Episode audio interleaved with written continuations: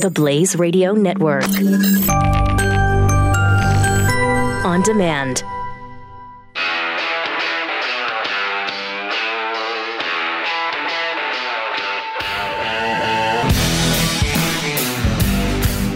Pat Gray is here on the Blaze Radio Network. Welcome to the broadcast on the Blaze Radio Network. This is Pat Unleashed. And Now, you know, I mean, the news is out. Pat is off today. He's under the knife. Uh, he may have already gone under the knife and been, he's in recovery. I'm not sure. They didn't uh, send me a timeline. But it's something very basic. They're just going in, they, you know, they take out a, a kidney stone, they take out a stent, they kick him out. I mean, everybody's been through that, right? No? Okay. Well, good luck. Uh, so everybody knows you can send your your thoughts and prayers. I know that they're you know the stories are most Americans believe, but not always in God of the Bible, but the superior being. So whoever you pray to, go ahead and say your little prayer for Pat. You know, I hadn't. That's one thing I've never had is the kidney stones, mm-hmm. and I know that they're horrible and painful. But don't they like? Okay, what what I, what Pat briefly said they were going to do was take a kidney stone out one of the two, and then take a stent out. So do they go in and pull the kidney stone out and then take the stent out? Because if they take the stent out first, right, then they just create more scar tissue. Or do they laser the kidney stone into little pieces? I thought they lasered them now. Huh. Where they laser, they just shoot the thing apart I don't know. I've had you know, like pass. the documentary uh, Armageddon. Oh, where, where nice. They, they, just, they, just, blow up the more of a micro scale. Yes. Gotcha. yes. Okay. And uh, and then it just goes into little bits and it passes by. All right. I've had three. I've had to pass them the old-fashioned way, and oh, really? It's brutal. Painful. Like so, really screaming, hollering. Yes. I or won't just, get into specifics. Or just quiet, breaking the towel rack off the wall pain. Uh, I'm not a quiet person and I'm get not, out of here. I don't tolerate pain very well, so uh, so the family knew. Yeah, they know. That's what you're saying. I, hell, the neighborhood. The house was aware. Yeah, everyone knew. I do not want to experience that. Uh huh. I mean, I'm pretty good pain wise. I've had a lot number of surgeries, but I don't know that I want to go through that at all. Nope. So say your prayers for Pat Gray. Now you can Dial in 888-900-3393 is the phone number. You can tweet uh, at Pat Unleashed, at Jeffy MRA, at The Blaze Keith with uh, the, you can hashtag us, uh, put that in your pipe. Uh, news from California. Uh, the, uh, the law, the bill, the deal, AB 2756. Now, I mean, who's been, hasn't been walking around for a month saying, I hate that AB 2756? but we should have, actually and in California they were. Authored by, uh, uh, in California last week, uh, authored by a Democrat Assembly member, Jose Medina. AB 2756 originally demanded, demanded all homeschool families in California submit to involuntary home inspections. Um, no. According to the author, the bill was motivated by a horrific child abuse case uh, which was in his district, so he felt like somebody has to do something. Uh, I'm extremely concerned about the lack of oversight the state of California currently has in monitoring private and home schools. Uh, are you? Are you, Assemblyman Jose Medina? Well, despite the fact, uh, Jose, and perhaps you failed to look at it or you looked at it and just put it down at the bottom of the pile because you didn't really want to look at it. Uh, the fact that there's really no statistics uh, indicating child abuse rates higher at homeschooling families. uh, never mind that. but the homeschooling community uh, was uh, very unhappy, to say the least. Now he removed, and, the, and as he, as the as it goes on, he then removes. Okay, I'll tell you what. We'll remove the inspection requirement. Okay, look, just we're not going to have to come to your house and inspect your house. What we're going to do is all you have to do is just tell us that you're a homeschooler and give us the name and address of your your kids in your home and where you do it at. That's all you got to do. That's it. We won't we won't right now we'll take that out of the bill. But um, homeschooling families uh, said uh, no, and it was just defeated uh, in the Assembly Education Committee as they all uh, shot it down. Uh, no one voted for it. Yeah. And have a nice day. Unanimously defeated. Um, that's one of the things. Look, we kind of touched, Keith and I talked about it one of the last times that uh, I filled in for Pat about the homeschooling situation because uh, it was one of the reasons that he talked about uh, living in New Jersey. Uh, you know, we were joking around about how bad New Jersey was, but they had great homeschool freedom. And in Pennsylvania, while we homeschooled, and I, and I too homeschool, um, that we still had to uh, go through the public school system with get computer systems, and they had to document the teaching of the kids to be able to do it from home, which we did because you know I just felt like after I sent my my daughter was too young to go to school at that time, but uh, my youngest son uh, was went to uh, a public school in Pennsylvania for a year, and after that I was like, okay, we're not doing that anymore. And uh, that's one of the things that uh, was so nice about Texas and what is so great about the great state of Texas and the Lone Star State of Texas. Uh, they're my kids, uh, they're my family. I will do with them what I want. If I'm not breaking any law and I'm not harming them or anyone else, leave me alone. I will do what I want to do. I love that. Yep. I love that. And so good for California, though. Yeah. Good for them fighting back. And then you got- putting up a little bit of a struggle. You got to be careful of the bills that say, hey, homeschoolers, if you want to use public school facilities like for athletics or, or be a part of athletic teams, Right. be careful. That's a Trojan horse. Well, it is a Trojan horse, but uh, you know, and, and you shouldn't. I, I'm not sure. Do they have? Pat would know better than I on what the what the deal is here in Texas, uh, and and you may have you may even have dealt with a little bit, but. If you're a homeschooler, can you participate without having some information inside the public school system? Uh, it, I think that's happening in multiple states right now where there's that trade off where, hey, if you want to use our facilities, Right. we then get to the situation you had in Pennsylvania. Right. Where Okay. we get to see what you're up to in school. and and really, you know, I don't know that it's a. It, it- you're right. It's a Trojan horse because you don't. I don't want. I I I already pay the taxes, so I should be able to use the facilities. Right. Right. Uh, I should be able to uh, have. In fact, I ought to, I ought to have extra coaching because I'm not using any of the teachers, anything else. We should get private lessons on the baseball field. you. but I, you know, it's I, I, I. You still have to. They still have to know who you are if you're coming on to campus to play the sports. I, so I, I, I understand that premise, but that's about as far as I go with it.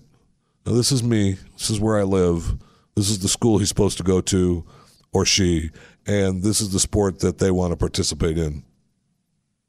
When do they show up for practice? That's about as far as I go.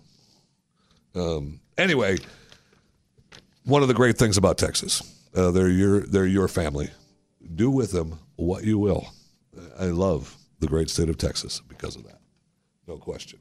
Now, one of the things that uh, we find out going on today across the nation is uh, students at uh, schools across the nation walked uh, walking out of school in uh, in support of the Second Amendment. They are supporting the Second Amendment, walking out of school for 16 minutes. They expect students in more than 40 states to take part uh, as the event uh, comes just over a month after students around the country stage their walkout to stop gun violence. Uh, so they want to walk out in support of the Second Amendment. Here's an idea. Uh, I would say let's stop the walkouts. How about we support the Second Amendment by going to school? Uh, if you're supposed to be in school and you're using the public and or private school facility, uh, how about you use it? Pretty simple. Just use the what you're what you're supposed to be doing, because we find out uh, today uh, that a report released by the U.S. Department of Education revealed that 65% of eighth graders in public schools were not proficient in reading, and 67% were not proficient in math. Mm, But it's the homeschoolers that need more oversight. Right. That's amazing. How about we stop the walkouts? How about we stay in school? I mean, I know that you know you can break this down uh, five percent in different cities, which is just it's it's shocking. Uh, Five percent of Detroit public school eighth graders were proficient or better in math. Five percent. Seven percent were proficient or better in reading. Okay, so that's that's worded really nice because that just means that 95 and 93% were not. In Cleveland, 11% of 8th graders proficient or better in math, 10% in reading. Baltimore, 11%. But and they go up a little bit on reading. They went to 13%. They've only got 87% that can't read Show off. uh, properly in Baltimore. That's amazing. So let's stop the walkouts. That's my that's my new plan. Uh, how about we uh, stop the walkout? Walkout. Wait, that'd still be a walkout. We should have a walkout in support of walkouts. Stop the walkouts with a walkout. Or what, what, what is it Pat said? Now- Shut up and get back into class. How about that? that? That's an easy fix. and if you want All to support really the Second. Amendment, just join the NRA. And I don't care. You know what? You don't even have to shut up. You can talk. Just get back to class. Just get back to learning. And this is a problem I think that um, uh, we're finding across America now. Uh, schools are removing analog clocks from exam halls. I think I guess why they would do that. Uh, the, the ticking's too loud. Uh, when you're taking the exam, you can't you can't think to take the test because tick, tick, tick, tick, tick, tick, Uh-huh. the second hand is going. Um, why else would you take that out? Oh, you keep forgetting to put the new batteries in, right? They're all battery powered, Oh, okay. and the staff uh, that uh, is busy keeping the school clean and running, and the IT department. Nobody wants to be responsible for putting in new batteries. Oh wait, most of those clocks are tied right into the electrical system of the school. So they're run right there. That a theory's problem. gone. Uh, what else could be wrong with the clock? Uh, let's see. The only other thing I can think of, really off the top of my head, is that uh, teenagers can't tell time. Oh my gosh, that's why. Are you kidding me? And I realize, and, and trust me, I realize uh, more than you know how difficult it is to uh, get your kids to learn how to read those analog clocks because of the digital world we live in. I mean, how many digital clocks do you have in your home that you, I mean, the stove, the microwave, the coffee maker, the, de- the cable box, the TV, the phone, the iPad, the iPod, the desktop, all digital. And that's just, that's not, that's not even everything. So, you know, like uh, I'm trying to think the, the only analog we, I have, I think we have two, three analog clocks in the house. One's in the main, main bathroom. One's in the closet. One's in the bedroom. Wait, you keep a. What's in the closet? I have an old one of my grandma and grandpa's old analog clocks I used to keep on his on the fireplace mantle in in my closet, you know, up on the shelf of the Do you, do you find yourself the dressing room. needing to know like what time it is on on the occasions Actually, I in do. closet? Yes, I like I like to keep. Eh, like, do you hang out in there and you're like, oh, I gotta get out of the closet right now? It's, look at the time. Look, I am. I've, I've was I've worked in radio and broadcasting for a number of years, and I go by clocks, and I like to know what time it is. And this is a it's a family heirloom. It's my favorite little clock that I Why like do you to hide have. it in the closet? Well, look, there's clocks. I have clocks on the oven and on the microwave and on the on the coffee maker and on the blender and on the cable box and on the TV and on my laptop and on my phone. The And fireplace car, mantle. my radio. You can put that little thing on. Is how big is the clock? It- It's you know a little thing. Does it clash? With I like something? it. I like it where I have it. Well, hidden away from everyone. I mean, I It's thought it was because a it's family mine. It's mine. Oh, It's my little special, my little special analog clock for my grandpa. Okay, were you an only child? okay. Well, I felt like it. Well, because I, so did I my- am, so and that did sounds my- like something I would do. And so did my brother. I'll tell you what we do with the analog clock. We've got an analog clock, and I keep it in the toy room, where like the toy room, the upstairs room that's got a bunch of crap and the kids play in it, and they know when it's time to clean up and get out of that room. And the only clock in there is an analog clock, so that's how they learn time. Because if they're in there and it's still messy at the appointed time, then there's an issue. So See, that's know what I would say. You're, you're at this school for a test, all right? This, this exam halls that these kids are in. Uh, you're at the school for a test, and they say, "Okay, you have an hour." I don't know how to read that clock. Figure it out. when I tell you time's up, look at the clock. That meant that was an hour. You might want to memorize what that looked like, so I that mean- next time. My my point is with the struggle, though. I understand because I was just dealing with this with my with my daughter. Uh, you know, she's we've she's tried to give up the analog. I mean, she's like nine or ten now. How old is she? I don't know how old she is. Yeah, who knows? And uh, whatever. Who keeps up with that stuff? I'm not sure who. Certainly not the parents of the child. I'm not question. sure how old this one is. And uh, the uh, uh, and we were arguing about it because she goes, nobody has them anymore. No, it doesn't matter. I don't need it. And she's right, but I'm still not putting up with it. Yeah, yeah. I mean, if, if you bend on that, then the next thing you're going to bend on is cursive. They won't be able to read the Constitution. Um, I know. You you give in one area, you're going to give in other areas. No, I'm sorry. This is what I learned, and you're going to learn it too. So back off. Know your place. It's so uh, it's so amazing how that works. It uh, you cannot. Uh, I, we were driving in uh, to work uh, on Monday. I bring my I bring my youngest son with me on Mondays because he's part of the podcast that we record. And um, you're talking fear, by the way. You can download it. It's ready for upload. And uh, we're listening to Doc Thompson, and Doc is talking about how he gets so angry as he puts stuff in the house in a drawer and he expects like the next time he goes back to that drawer that that particular item is in that drawer and it never is and i hear my youngest son go that's you yes i know I- you know how many you know how many scissors i have in my house now i believe that my house if, if someone were to throw the scissors on the floor you could not walk from door to door without stepping on a pair of scissors why because when i open this one drawer in the kitchen that's where the scissors go and every time I open it up, there's no scissors in the drawer. So I get another pair of scissors, put them in the drawer. It's never ending.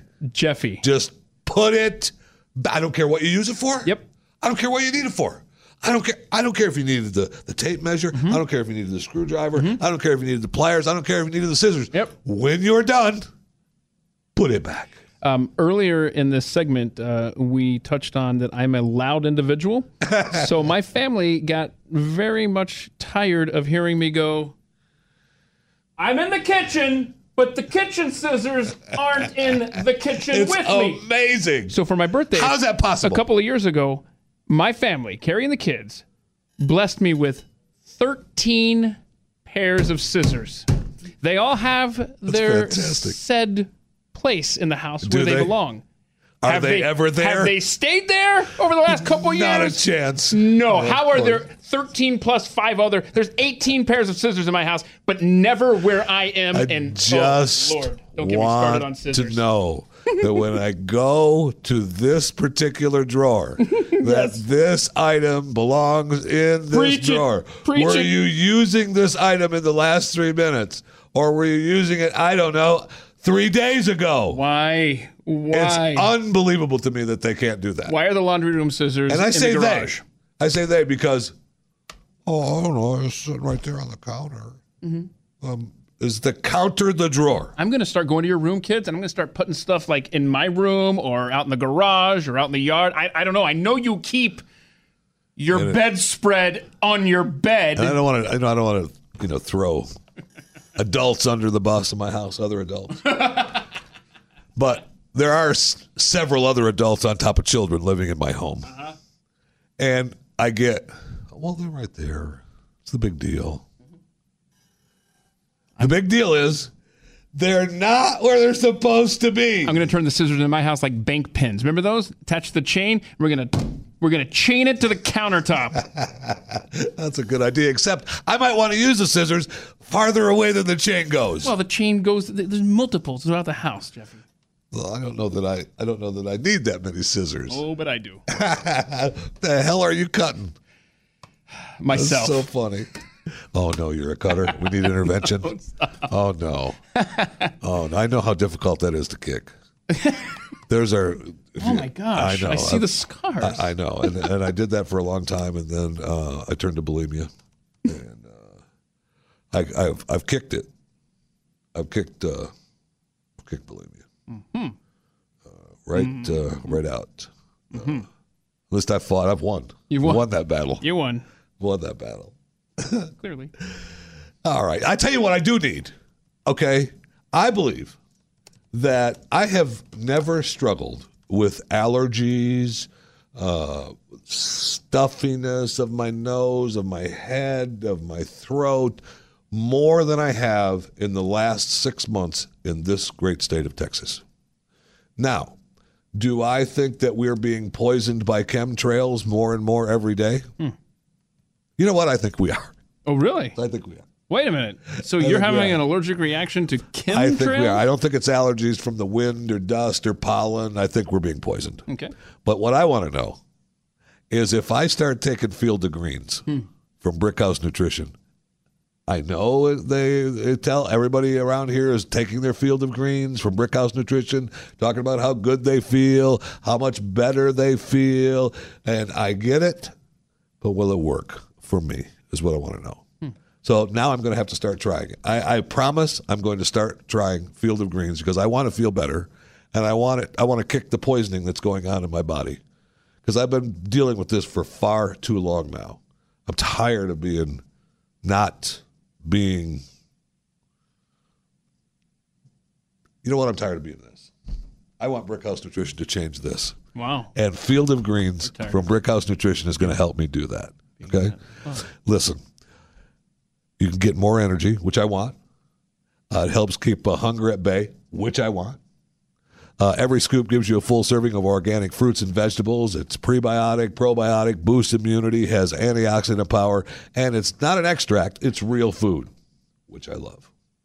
Just put one scoop in eight ounces of water or your favorite drink, smoothie, shake, whatever, whatever you do, and you're done. It's easy, tastes great. I am actually going to order some of this today. I want to have Brickhouse Nutrition Field of Greens starting to help me immediately. And I'm going to do this. I'm going to go to brickhousepat.com. Brickhousepat.com because if I order today, I get 10% off a month's supply. And so do you if you use the offer code PAT. Brickhousepat.com. Brickhousepat.com. Use that offer code PAT. Get that 10% off. Brickhousepat.com. You're listening to Pat Gray Unleashed. Follow Pat on Twitter at Pat Unleashed and send him your thoughts using the hashtag TellPat. The Blaze Radio Network.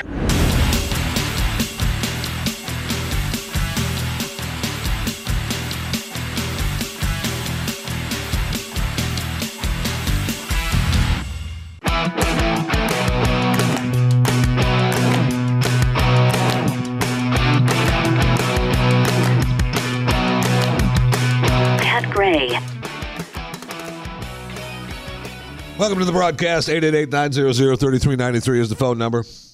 Jeff Fisher sitting in for uh, Pat Gray today. Uh, thanks for uh, coming along for the ride. You can uh, tweet us at Pat Unleashed, at Jeffy MRA, or at The Blaze Keith. Yeah. Uh, hashtag us. Uh, put that in your pipe. Yeah, uh, Banyan Hills Corner Q10 uh, says Jeffy uttering the words, quote, I homeschool has just caused a great disturbance in the force. Has it? I, all right, I, I will clarify for you. Okay. Um, my wife teaches the, the children. All right, she homeschools. Uh, I walk in the house and go, "Hey, what'd you learn today? Anything? Yeah, I don't care." And I go and I go. They leave me alone. Yeah, then you go and watch 10 hours straight of Hulu or something. The only thing I only thing I care about is making sure they know how to read the analog clock. That's it. If you don't know how to read the analog clock, then you know I'll teach you that. I'll teach you that, and I'm not spending a lot of time with you on it either. Okay, there's a clock. You better pick this Here's up. a clock. 12, 12. There's 12 hours, 24 hours in a day. Each one of those numbers is an hour. We're done. Little hand hours, big hand Little minutes. see the Got little one it? that going fast. The second hand. There's 60 seconds in a minute, 60 minutes in an hour. All that. Yeah, we're done. Okay. And that's uh, you're welcome. I mean, that's my that's my homeschooling. All right. So I understand the whole shift to the force. I get it. Plus, my other thing that I'm teaching my children. All right. Wait, whoa, whoa, whoa, whoa. This could be some illegal. It might be uh, setting a trap for yourself legally here. Is your attorney listening? I mean, he's not present, so let's be careful. Oh no, we're good. I would never talk about that. Okay. Uh, I would never talk. About that. I'm about just that looking on out for you, Thank man. you. I appreciate it, but I would never talk about that. Okay. Uh, one of the things, uh, the other thing, one of the other things that I'm teaching them is that when you use a product that uh, you needed from wherever you got that product from, when you're done with it, put it back. Put it back. Put it back where you got it from the first time. It's that simple. That's, I mean, tell me that's not a good homeschool class. Pat Gray. The Blaze Radio Network.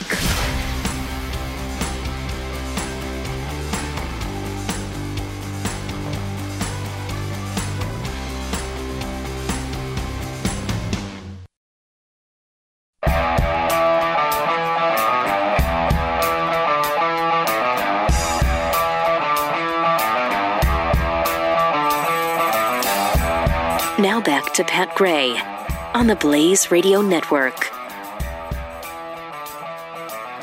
Welcome to it. 888-900-3393 is the phone number. And you can uh, you can use uh, you know you can use social media. Like say Twitter. And you can tag at Pat Unleashed, at Jeffy MRA, at the Blaze Keith. In fact, you could do that you could tag all three in the same tweet. And then you could hashtag it, put that in your pipe, and then write whatever you want. and you might get it right on the air. So you're welcome. All right. Welcome to the Pat Gray Show on the Blaze Radio Network. So, of course, uh, the big news that everybody is uh, yapping about all morning long that really isn't new news, but it is just uh, clarified now that the Boy Scouts uh, are, are going to get that in, get their new name. Uh, they're letting girls in. They're going to be called Scouts, BSA. Oh, the horror. Putting the BS and BSA. Oh, the see, that's exactly what, that's what I'm talking about. Uh, the hardcore, uh, the hardcore Boy Scouts uh, people are uh, all wound up. Uh, I must say, uh, I'm a little biased, uh, headed in the other direction, because my wife and my youngest son are heavily involved in scouting. Um, this is something that's been going on for quite some time already. Uh, letting the girls in, it's not new. Uh, however, everyone wants you to believe that it is. Um, if you have a problem with it, you have a problem with it. I can't, I can't do anything about that. And so, I just wanted to touch on a little bit. Yes, they got their new name. Yes, it's not brand spanking new. It is something that's going on. Uh, there, it's just something that they've struggled with uh, for the last few years, actually. Um, what they were going to do about it, and uh, you know, my wife is uh, you know big leader. My son will have his Eagle uh, project done in the next couple of months, so he'll have his Eagle, and then he's a big part of the uh, Order of the Arrow, uh, which is cool. uh, part of the Scouts, but just not really. I mean, it's an offshoot of the Scouting, and so he'll spend most of his time uh, with that. That's cool. and not in the main Scouting. Um, Max is a good kid. I'm glad to hear that. and look, it's it's done. He's he loves it. He loves it. My wife got involved because of him, and she, you know, has grown to love it. Yeah, she, she's grown to love it because look, they need people who will look out for the kids and and help them as best they can. And those are, you know, those are tough to come by, and she's one of them. So, you know, Yeah. bless her heart. Like with our kids, um, briefly, our daughters were in Girl Scouts, and they are so far left agenda driven. It is insane. They are absolutely connected at the hip with Planned Parenthood. Oh man, The Boy Scouts aren't as um, not not even close to being as um, political, I guess you could say, they try not to. be. as the Girl Scouts. But um, we saw some things that, that we didn't necessarily agree and with. Everyone, and everyone has And- has seen this and gone on. Yeah, yeah, and and there there's an alternative that, that we took part with. And our son is a part of Trail Life, which is more of a um, more of a uh, church based type uh, program, similar to the Boy Scouts. What the Boy Scouts used to be, I guess, is, is a safe way to Okay. define them. But let me give you a, a stark contrast. Just in the last week between Trail Life and Boy Scouts, my son was just in uh, participated in an event over the weekend called um, the Manly Man Day. Oh my God. Can you imagine? Oh my God. I can't You- even see the that. Boy Scouts Dump that. considering naming an event Manly Man Day. Are we still going? Are we delayed? Is All that- of the events he participated in, the outdoor stuff, I mean, he just loves it. So Right now, look, and they still have look, and uh, and and just as a as an aside from that, and I get it, Mm-hmm. but they still have those events at the Boy Scouts and at or Scouts BSA, whatever. I just you know it's called we always called it Scouts forever anyway. that's true. That uh, they just don't call it manly man man stuff. You know, like you know. So I look. Even I thought that was like a little bit over the top, but Right. whatever. Uh, right, I mean, it's just it's almost like a slap in the face. Of course, Like, yeah, and that's what here. Mm-hmm. it's meant to be. Absolutely. So it's okay. So you know, if you if you're mad at them, bless your heart. And that's the free market. like you know, you can make Yes, these decisions with your kids, with your And they've family. been struggling. Look, the head guy was was here uh, uh, this past weekend. Mike Surbaugh, the chief scout executive, he was here in uh, uh, at one of the camps. I think they were at Sid Richardson actually, but they were up there uh, this past weekend for a big event, And, uh, and look, he's you know he's like every other guy. I mean, he's trying to make it work. He's trying to make the scouts work with you know new initiatives and new ways of looking at it, and they've already kowtowed a little bit.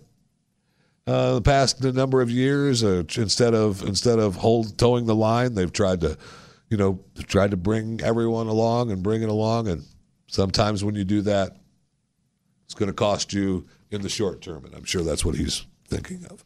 But just know that it's done a, a the scouts have done a wondrous thing for my youngest son, Mm-hmm. and uh, that's all I care about.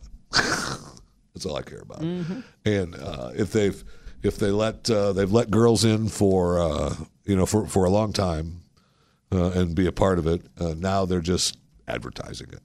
So and they're you know I know that they're going for.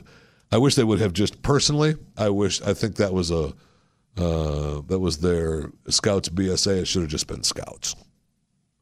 Uh, they should have just been scouts. Everybody has called it scouts forever. Uh, it would have made it a little less challenging and a little less, uh, you know, of the keep the B. At least they're keeping the BS in scouting, right? I mean, really, that's what that's what they've done. They've opened themselves up for that, and and they've been pretty good at that, opening themselves up to take a beating in the last few years. But hey, to each his own. And uh, anyway, I, you know, I mean, it's been, they've been wonders to my son. So bless their hearts.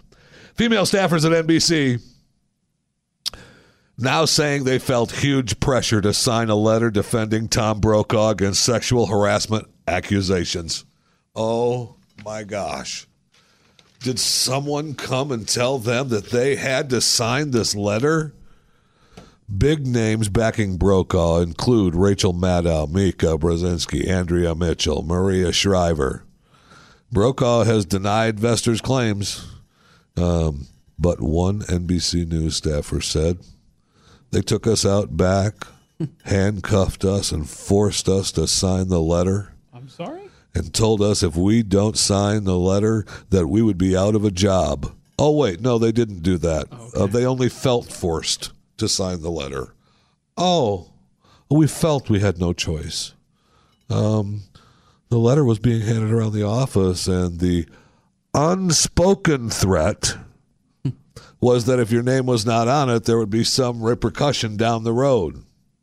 Execs are watching to see who signed and who didn't. There, this was all coming out to enforce to protect NBC's golden boy. Um, no, uh, I mean, may, I I find it hard to believe that it's an, how we happen the that we never were told anything. Uh, they never said anything. They asked us to if we wanted to, we could sign a letter, and yet you feel forced to do that. I, that's tough for me to swallow. It's tough for me to swallow. But there you go. There's no no stone will be unturned before Tom Brokaw is brought down. Just know that. And Linda Vester, I've known her for a long time. I mean, she worked in Tampa for a long time. I've seen her. Uh, I've seen her on the air in Tampa Bay. Um, we may have met once or twice at the radio station when she was doing news stories for the TV network, but uh, not enough to say that I knew her. But she was big. Then she went to the Iraq War did reports for NBC there. She was, uh, you know, she was a great reporter for them. And so, you know, then she just went away, right, to raise her kids in 05 or 06 or something like that. So maybe that was part of why she went away. She felt like she couldn't go any farther in her career because Tom Brokaw tickled her. I don't know. Mm-hmm. I don't know. I mean, I it's difficult for me to say since if someone were to tickle me like that, I wouldn't think it was a. I don't think you have to worry about that ever I happening mean, I'm just saying if it happened. You anywhere. know, like say, say for example, oh, here we go. This is gonna get good, y'all. Get some popcorn. Here we go. say for example, if I'm in the hallway and uh, oh, I don't know, somebody, Glenn, comes up behind me and tickles me. I mean, would I feel bad about that, or would I feel happy? I don't, I don't know. I mean, it depends on what I you mean, would I feel like he assaulted me, or would I feel like, oh my gosh, Glenn, you're so silly? Uh, you just touched my knee. I just want to point that out. Don't care for that. Uh, there's no, first of all, there's no chance of any of that ever happening. Yeah. Uh, not one little. s- s- And, and good luck. Good luck. Um, it would be good love if it happened. But uh, I'm convincing sorry. a jury that anybody voluntarily touched you any kind of way whatsoever. You know, but I mean, I. No. I am married. I no no.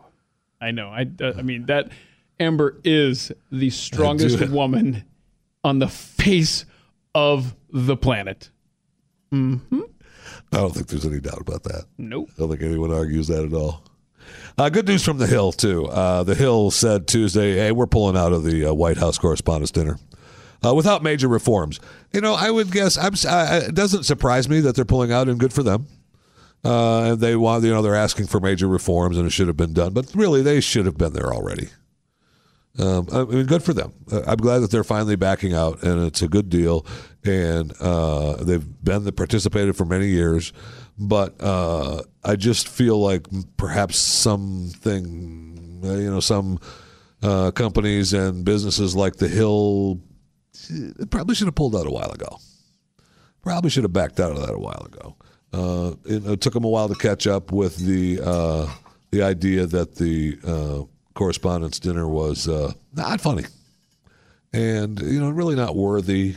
And uh, we heard we heard Glenn talk about it when he went uh, a number of years ago. Yeah. This was a number of years ago, and came away feeling icky and dirty and filthy, and didn't like any of the whole the whole situation. So if if that happened to Glenn, say ten years ago, and I don't recall exactly Yeah, it was, when I was that happened. about to say about ten years ago. Yeah. Um, so that would mean that if he, if Glenn Beck felt dirty and icky and yucky ten years ago, then probably about six years ago is when the rest of the country should have caught up and said, you know what, we're backing out. This is this is too icky. Because at the time when Glenn says something, everybody goes, "Oh my God, Glenn Beck doesn't like it." Well, we like it. That's just the way it is. And then they realize, you know, it is kind of icky. it is kind of icky, and we don't really want to be a part of it. So good for the hill, but uh, it does. I, I I I wish that more people would have said that earlier. Just leave it alone. And good for Donald Trump for not going. Screw you. Go do whatever you're going to do. You know you can do that without me.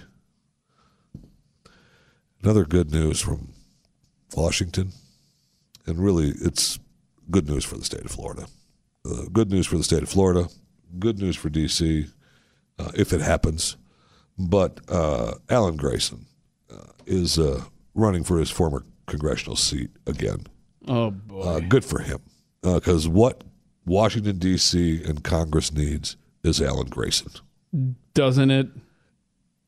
There is no question. Look, he's running against another Democrat who holds his old seat.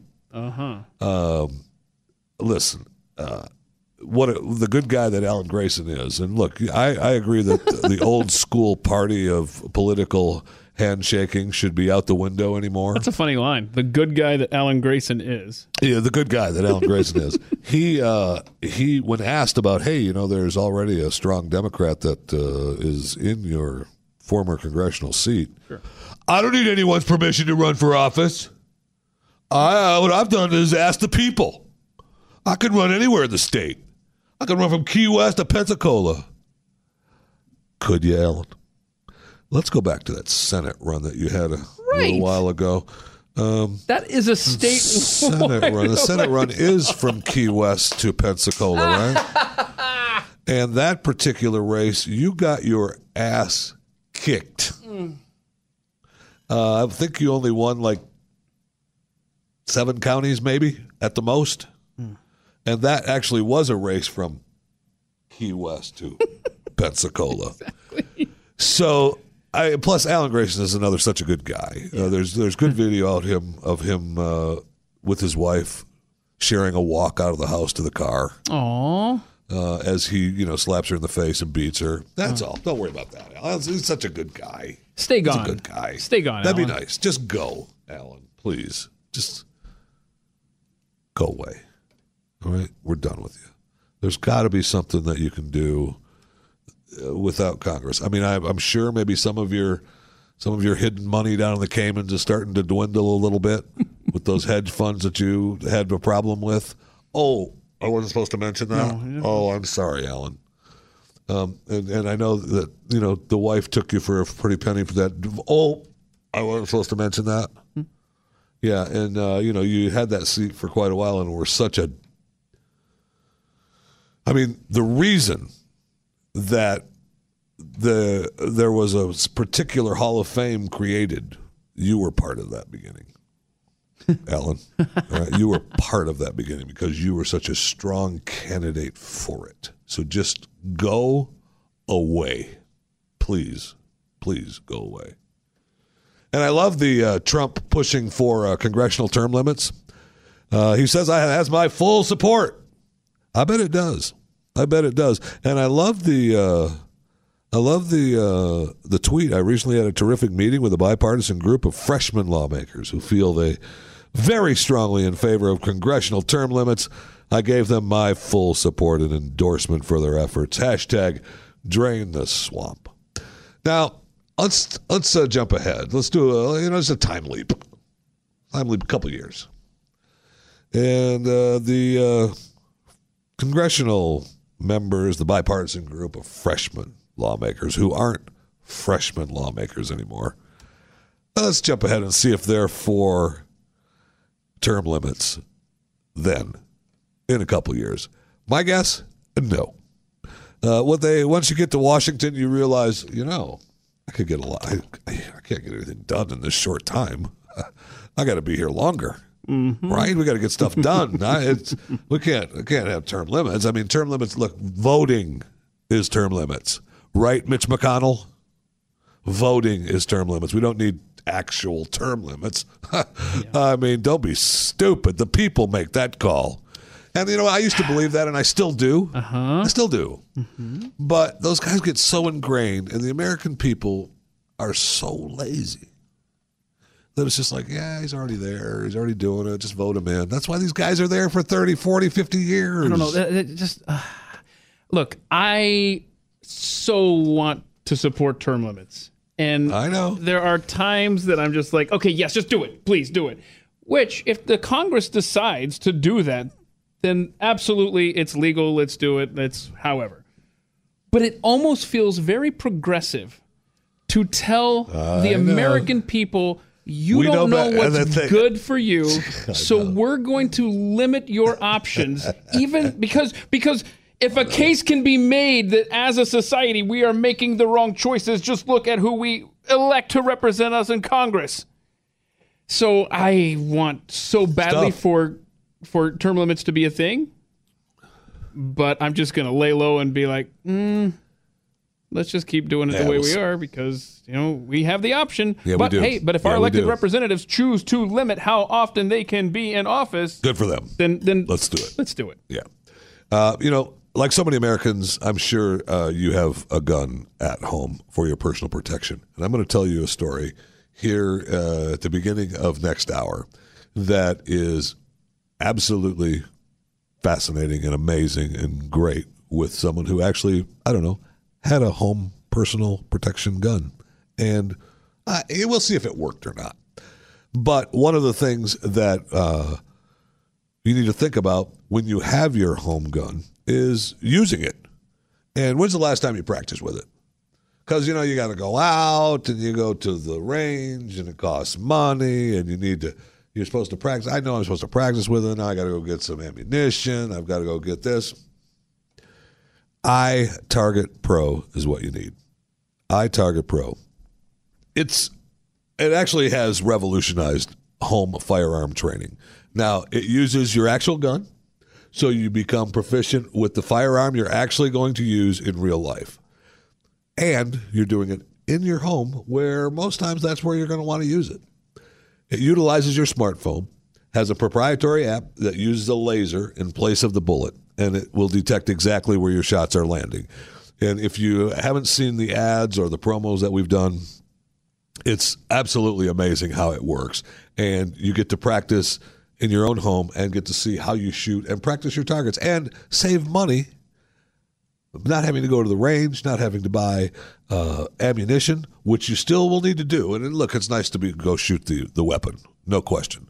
But in the meantime, I Target Pro Okay, iTarget Pro. Right now, you can save 10% with the offer code PAT when you purchase the system, iTarget Pro system. Save money, time, take your skill to the next level, and you can do it safely and effectively.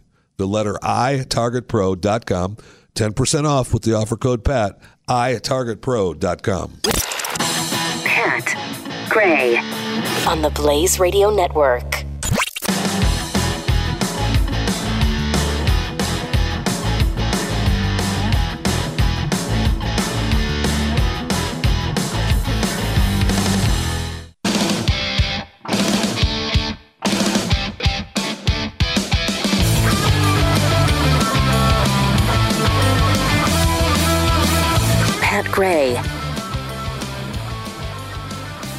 Welcome to it. 888-900-3393 is the phone number. So apparently we have a uh, breaking news, a plane crash.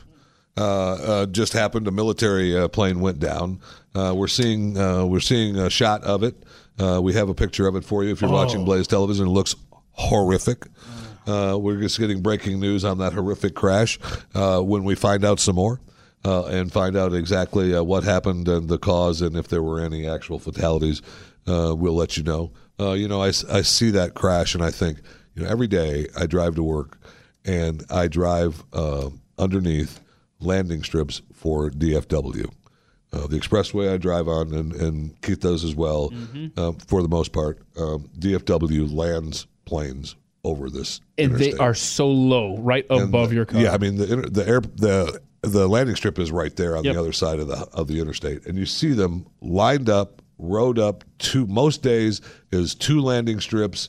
Uh, they're coming in two and three to a mule at DFW all day long, and you can look up in the sky. You, you see them back there. There's there's three or four planes backed up, and they're just bringing them down. And I can't help but think every time I watch those planes come across the interstate driving home, please don't crash, please don't crash, please don't crash, please don't crash.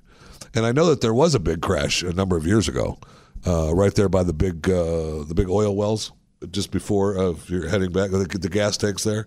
Uh, a number of years ago, there was a big cra- plane hit crash there. I, I, I remember And, there was uh, one in '88. Is And that I don't know that. Uh, about? mm, I'm not sure what year. It was, uh, if I remember right, it was Delta 181. Okay, that's pretty 191, specific I, think. I can't remember the numbers exactly. I mean, you can't. I just he's whispering in my ear. uh, no, I'm looking here. Yeah. he's whispering in my ear. I don't remember. No, you're right. Delta 191. Yeah, that's what I remember 85. seeing. Ooh, But it nice would look really bad. I mean, and I do not want that to happen again Oh, anywhere, any Right next to that huge yes. tank of oil. And when you are, Oh. I know, and so we, that's something. When you go by a place every day, and then something like that horrific happens, it's hard to take. Hmm. I understand. So we'll hopefully try to get some more information on this plane crash. Uh, and I also have some great uh, Second Amendment stories, and also uh, a little uh, Beto O'Rourke, Ted Cruz story. Pat Gray Unleashed on the Blaze Radio Network.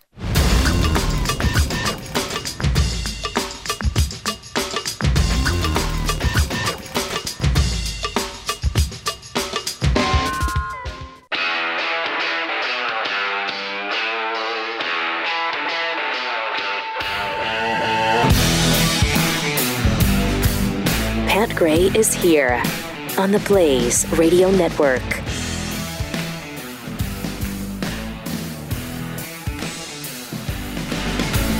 You know who else? You know who else leaves scissors all over the building when they belong underneath this Take a counter? breath. Chris Cruz. Take a breath. Coming for you, Chris. Wow. Disinvite me to lunch.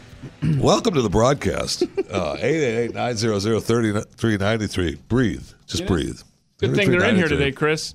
Else I'd be coming for you. Oh, look, look, look, look, look actually what it says in the said this forever. If found, return to Keith or you'll die screaming. It's I mean it's it's it's, it's plain as day. I'm just lucky that it's That uh, Chris Cruz is lucky that, that they're down there today. That's hilarious. I know you can't zoom in on it because that'd be too much to ask of the camera. That's a zoom, but go ahead. Anyway, he's so mad at me now in the TV studios. um, welcome to the broadcast. I figure you're making Chris mad. I might as well make the TV people mad. sure.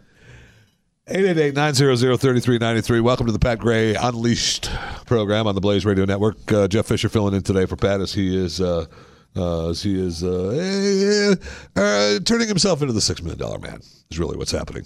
He's rebuilding himself. He's going to be uh, faster, stronger, better than he was. So yes, during the broadcast, when he comes back, all you'll hear every once in a while is. That means he's actually looking at something hardcore. Or if he has to, you know, if it's between in the break and he's getting up to move Hurley and go to the bathroom before we've actually cut off the feed, you'll hear he's gone. So I mean, it's, it could happen. Uh, you can tweet uh, at Pat Unleashed, uh, at Jeffy MRA, at the Blaze Keith, uh, with the hashtag is put that in your pipe, and uh, we'll uh, we'll you know you have the possibility if you do that Mm-hmm. to be read on the air. I know you're welcome. so uh, we got the news yesterday that uh, Beto O'Rourke, uh, you know the. Uh, The the presumptive senator from Yes. Texas. he certainly is in his mind. Uh, going up against Ted Cruz, who uh, of this very broadcast has talked about at length that uh, if he were to defeat Ted Cruz, uh, the host, uh, the new six million dollar man, uh, Pat Gray, would eat his underwear. Wow. And uh, Still not, don't want not to see Beto's underwear, but his own underwear. Okay. Or maybe he did. Did he? He didn't Uh, You know what? Beto's We, underwear, I don't think we've gotten a, a clarification on that. Um, whoa. so we should probably uh, find out for sure. Break that down. Um, so he, uh, we find out uh, that Beto is uh, challenging uh, Ted Cruz to six debates, which is fine. Have the debates, have them all you want. Beto, Uh, Ted will crush you. Uh, but he wants uh, he wants four of the six in English and two of the six in Spanish. Um, now, the Cruz campaign hasn't formally responded to the request, but uh, I I would like to respond with uh, no. uh, you want to speak Spanish somewhere? Go out and do your little campaign rally and speak Spanish anytime you want. But uh, when we're going to have a debate for the Senate seat of the United States of America, we will go ahead and do it in English. Love Ted. There. That's a letter from me. but uh, That's you know, I- good. you should be a spokesman. uh, thank you, thank you.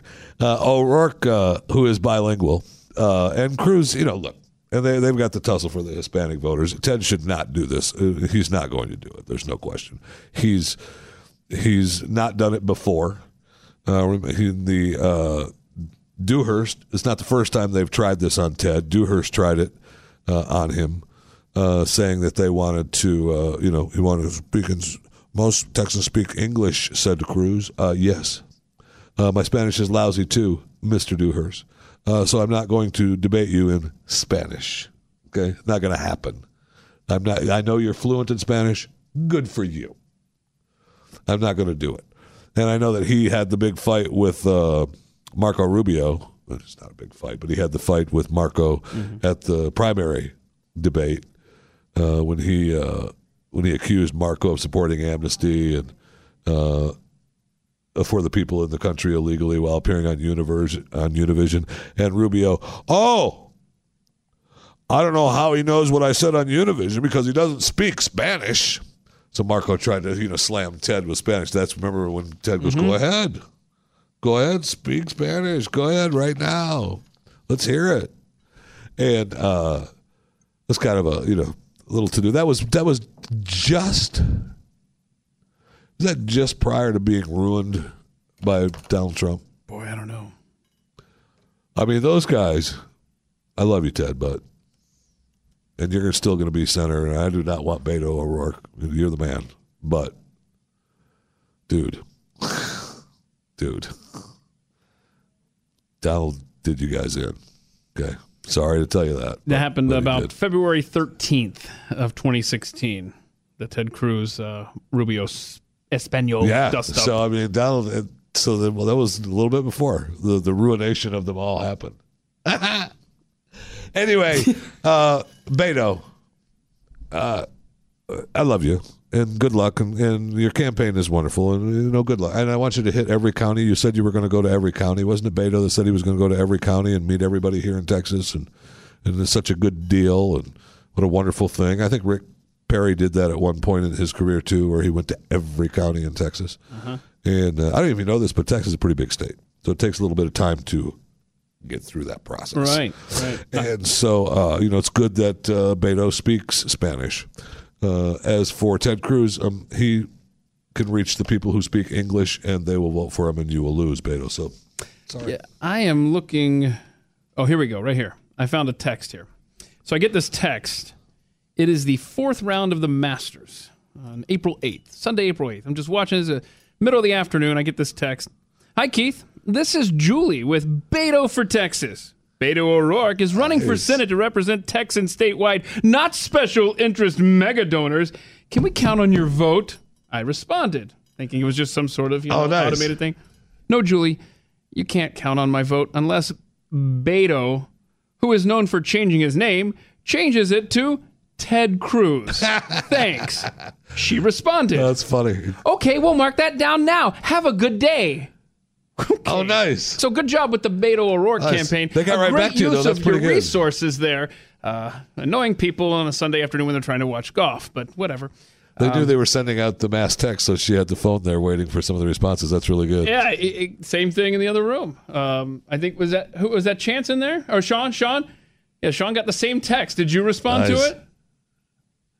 He did. He did. hmm I love this is conversation off the air. Yes. I feel like I would hope for a the- succinct answer, but unfortunately, uh, it's not. that's all right. Just keep talking to him. That's fine. Go do the conversation. Don't have him talking to a microphone or anything that's in the room. Don't do that. whatever you do. Wait, Sean, you have a microphone in there? Can you not? Yeah, Uh, there's a microphone. We can put air? that microphone in that studio on the air. Do you know how to do that, Ron? Probably Says not. he doesn't know how to turn it on. He's a broadcast professional, and he doesn't know how to turn his microphone on. There's a microphone in the television production room. No, he does. No, Sean doesn't know how to turn it on. on air.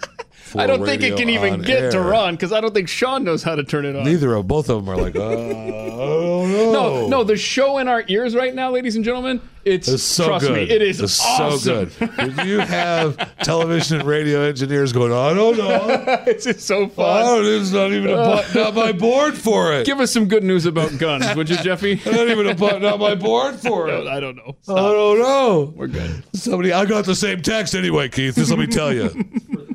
It's so fun. Uh, all set. Uh, Talk to us about no, guns, Jeffy. stop. Jeffy, get to the gun store before I lose my mind. Please. Pretty please. Cherry on top. What will it take? just let me say, mm-hmm. Oh, I know. I'm with the Just madness with you. momentarily. Yep, I'm with you on this as well, I sir. would say that that microphone mm-hmm. is not just for the morning show. and I will leave it at that. Stop talking in my ear. I don't care what people say. It is not specifically for the morning show. It is a microphone to be used as part of a broadcast for this network. And if we want to use it with ever whatever human is sitting there, we will. Tell me about guns, Jeffy. Lauren Hogg tweeted, I'm tired of people saying the only way to stop a bad guy with a gun is a good guy with a gun. Fighting fire with fire never got anything done. It just burned everything down. It is the same reason why we must never fight hate with hate. Only love can drive out hate. Oh, Lord, that's that's so pretty. That's so pretty. David Hogg tweeted throughout history, violence and war only creates more of itself. For example, WW1, WW2, Cold War, Korean War, Vietnam, and up to today. While nonviolent moments like Gandhi's the suffrage movement or civil rights movement led to peace and long lasting change, ours will too. That was uh, David Hogg. That was David Hogg. Oh, that's cute. Michael Moore. But wait, God love him. wait a second. Wait, wait. Can you please read that tweet again? Throughout history, violence and war only creates more of itself. For example, No. WW1, WW2, Cold War, Korean War, Vietnam, and up to today. Wow. While nonviolent moments like Gandhi's the suffrage movement or civil rights movement, uh, the nonviolent moments like Gandhi's Sure. the suffrage movement or civil uh-huh. rights movement led to peace But wait, and long lasting change. so basically, wait a minute. What? I'm not done with the oh, tweet. I'm so sorry. I- I- David Hogg Ours doesn't get will enough time. too. Ours will too. so, wait, so he is David Hogg is saying that only war comes from war. Because I, I don't know, there was a, a little war fought somewhere around 1776 that led to the freest nation in the history of the world. There was the Civil War that led to the freeing of millions of African Americans. Uh, what was World War II all about? What was that guy Hitler? Was he stopped somehow? Something I think. And my goodness, um, that that freed a continent. Um, know. We have the Cold War. He mentioned right. He did mention the Cold War, yeah, he did so, mention. Yeah, that was fought successfully by folks like. Ronald Reagan. Brought an end to communism eh, for the most part. Um, but no, you're right. It just leads to more war. So I'm sorry, David. Let's just okay. Michael Moore, What about Michael Moore? he tweeted, No woman ever invented an atomic bomb, built a smokestack, initiated a Holocaust, melted the polar ice cap, or organized a school shooting. Is that right, Michael?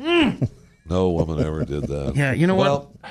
A dude did create the atomic bomb, which I don't know ended a war.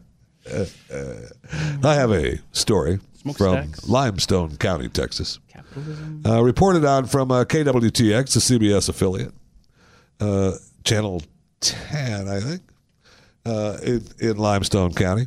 And that's just west of the Dallas Metroplex. But Laura Williams had an intruder. The intruder had a shovel. You know what? I'm going to let the, the report from John Carroll at uh, WKTX is is a great report, and Laura is uh, is in the report, and it talks about the love she had when the intruder broke into her home with just a shovel. And I aimed it at him and I said, if you take one more step, I'll kill you. Laura Williams was awakened Tuesday morning to the ringing of her doorbell. I went to the door and I just kind of opened it, and there was a an older man standing at my front door with a shovel, and he asked for a lady's name, and I said, "There's no one here by that name. I'm Yes, sorry. get You're at the wrong house. There, you know, she doesn't live here." But my after she closed the door on the man, she looked out her bedroom window to see if he was gone. So I came over here and I looked out, and he was standing at the opening of the woods with the shovel still in his hand, and he kept looking back and looking, and I thought, no, this is not going to go down like this. So she ran and got her daughter. And I woke her up and I said, run to my bedroom, get the dogs, and let's go because that's where we keep our guns in our house. Thank you. And that's when the man came back. This time, there was no door ringing. And no sooner did we get to the bedroom and shut the door, Scary. he was kicking in the door and hitting it with the shovel. And Laura reached for her loaded pistol. And I had time to grab the revolver and come out the door. So when he came in, the shovel was up on his shoulder. He was headed straight towards us. And I aimed it at him and I said, if you take one more step, I'll kill you. The man froze Think in his about it. tracks, mumbled some words, and fled the house. I went to walk out and he turned back around and he said, Well, all y'all need to know is y'all need to leave me the F alone.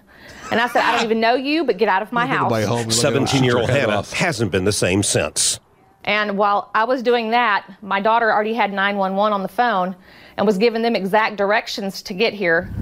felt really scared and No like my adrenaline was pumping so i don't really remember a lot of it And I went back into my bedroom. I locked the doors and I watched him go into the woods with the shovel still in his hand through my mini blind while we were still on the phone with 911. Police arrested 47 year old Alan Tompkins in a nearby trailer park. So far, he's been charged with burglary of a habitation and is in the Limestone County Jail under a $20,000 bond. My husband says I'm having nightmares calling her name, trying to make sure she's safe. As much as I'd hate to say I killed somebody, I wished I would have so that I could sleep at night knowing that he's not going to come back. Yep. Think about it.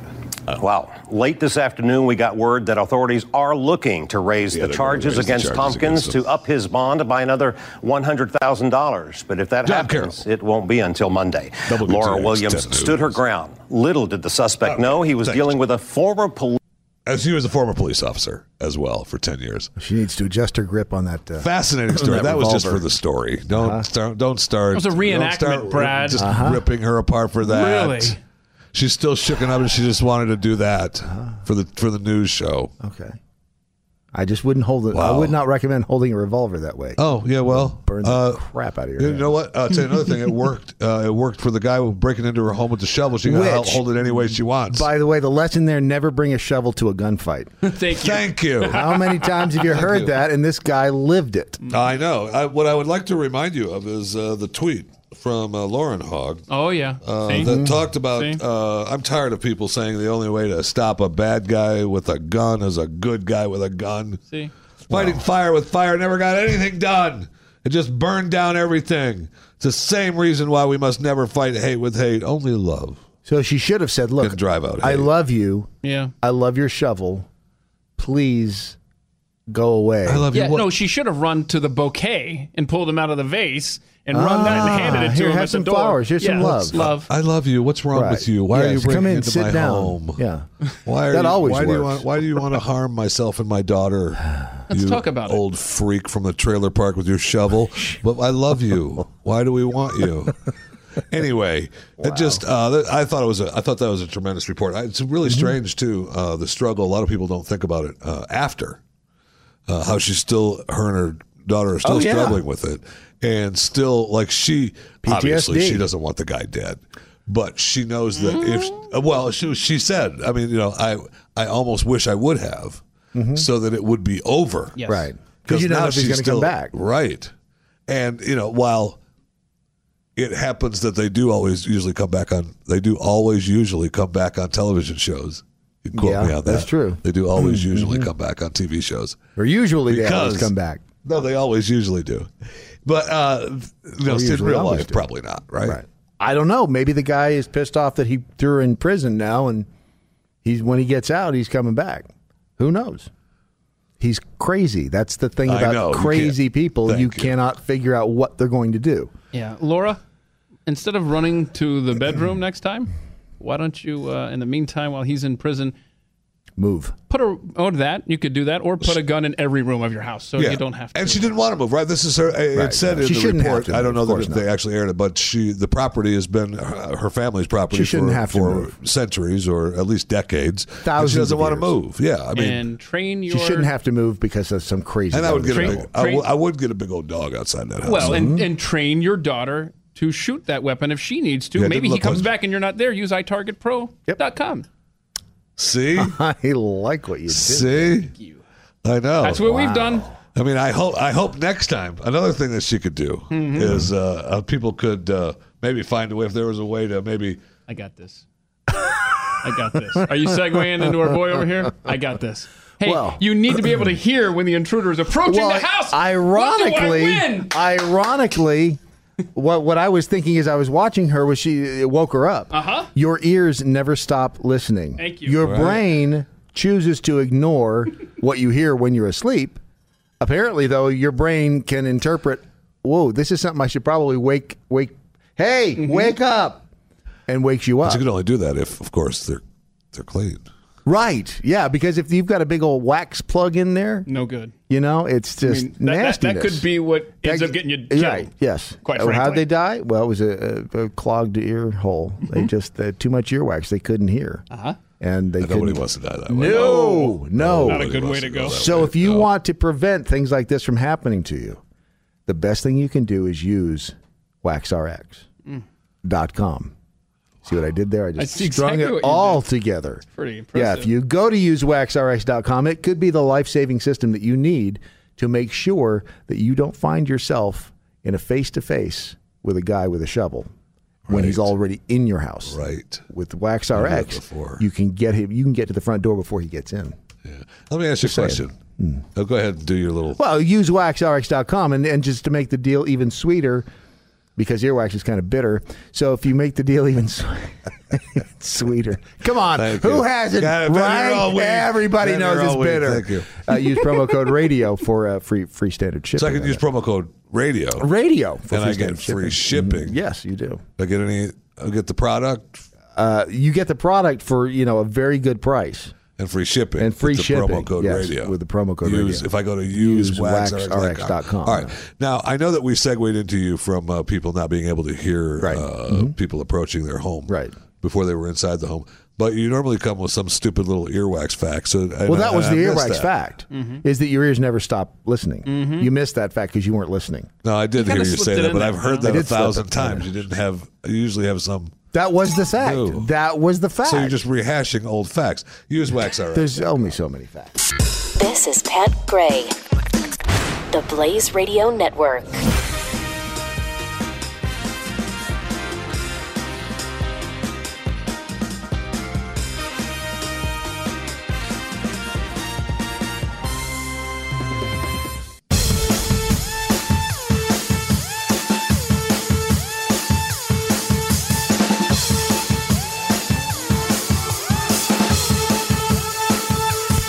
Gray is here on the Blaze Radio Network. Welcome to it. 888-900-3393 is the phone number. You can uh, tweet us uh, at uh, Pat Unleashed, at Jeffy MRA, at The Blaze Keith, and you can hashtag us, uh, put that in your pipe. I know many of you have uh, questioned the idea of uh, why we should send uh, the last video that we showed you of Laura Williams defending herself against her attacker with a shovel with her handgun, and uh, off he ran. And then they finally arrested him, and he is in jail now as we speak. Um, we should send that to uh, many people, including one of which was Alyssa Milano. And I would, I I'm actually, I think I will do that.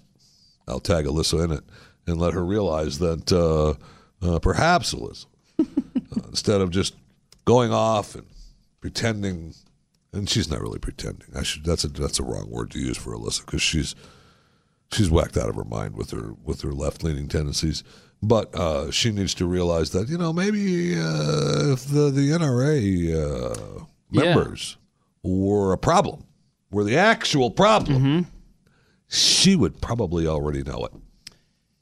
Yeah. She would probably already know it. Stacy, the Duchess Rippy, uh, made that point that you know, hey, uh, Alyssa, you know, she she. I think I think this is a tweet from uh, Chris Loesch. Uh, Chris Loesch. Uh, he said, uh, "If Alyssa Milano had any idea of the hours of drills, safety training, sore muscles, ripped up hands go into the ability to defend loved ones from those who know no reason, she'd be Amen. outside NRA convention thanking members instead of protesting them." Amen. Let me tell you a couple of uh, Mercury One uh, things that are coming up here. While I have just a little bit of time here at the bottom of the hour, so a couple of dates for you to remember. Uh, Mercury Museum, uh, titled "Rights and Responsibilities," Friday, June fifteenth through Sunday, June seventeenth, here at the Mercury Studios in Irving, Texas. You can learn more by going to mercury1.org slash museum 2018. They give a phone number here, too. Ooh. 972-499-4747. What's that number, Jeffy? 972-499-4747. Strange they'd give out a phone number in today's world. Mercury1.org slash museum 2008. And they have the applications for the leadership training program going on. Mercury1.org slash LTP. You know what you should do? Huh? You should just go to mercury1.org and then just wander there. around I mean, a while and uh, you know poke around and get the idea of where you want to go and what you want to do. Thank you. Pat Gray, only on the Blaze Radio Network.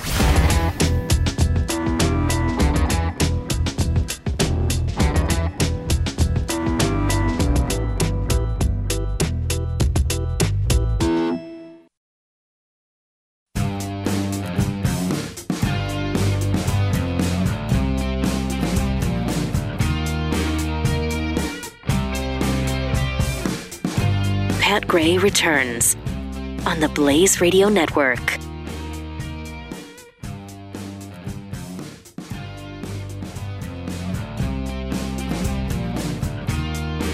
Welcome to it. I don't know why it was like that. 888-900-3393 is the phone number. You can uh, tweet us uh, at uh, Pat Unleashed, uh, at Jeffy MRA, uh, at Pat at uh, the Blaze Keith. Hashtag us. Put that in your pipe. Uh, a couple of tweets uh, that uh, have just come in uh, from at Liz. Uh, you know what's better than a bad guy with a gun? A good woman empowered by a gun. Think about it.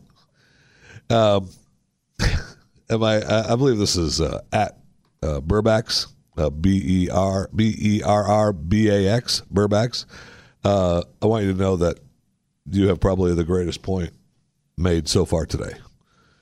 I know I'm not as smart as David Hogg, which Obviously, that's true for I mean, who is? Thank you. Uh, but how violent was the Cold War? How much violence did it perpetrate? Come on. He, honestly, such a good point. Thank you. It's just so good. honestly, I ooh ooh Such a good Hogg. point. Go to class. Yeah, that's all you need to do. Thank you.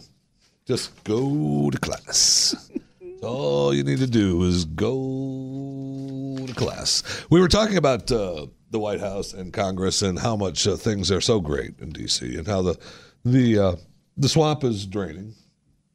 I know we have we have many people writing, uh, "Why are we still in the Iran deal?" I know, I know. You know why we're still in the Iran deal? You know we are because they were still we're still holding up the the great Barack Obama and the great uh, Obama. Legacy. Yeah, well, yes, that's what it is. The great Obama legacy, and uh, how wonderful it is that uh, you know. Look, most of us are aware now, uh, especially after uh, what Netanyahu did uh, yesterday, still yesterday or the day before. Anyway, um, where he a called out Iran saying we we smuggled all this stuff out. I'm sure that many of their security people are now dead Yep. Or at least if they're not dead, I don't know, buried up to their neck in some Iranian desert, uh, waiting for ants to attack them.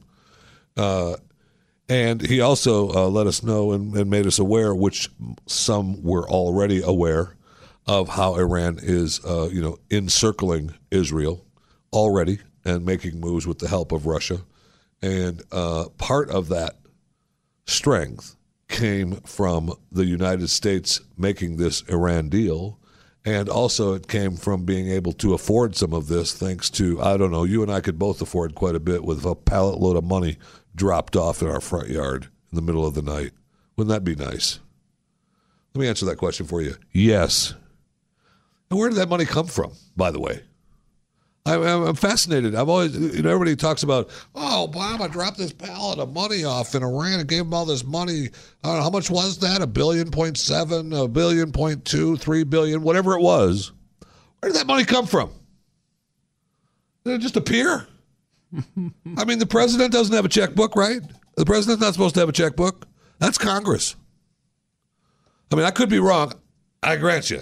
I, you know, look, I know. I can't. I'm in one of the. I'm in the low percentages of reading and math. I got it. 18. I got it. But it was my understanding, if I remember correctly, that Congress holds the purse strings. And by that I mean if they if the president needs money for something, he goes to them, right?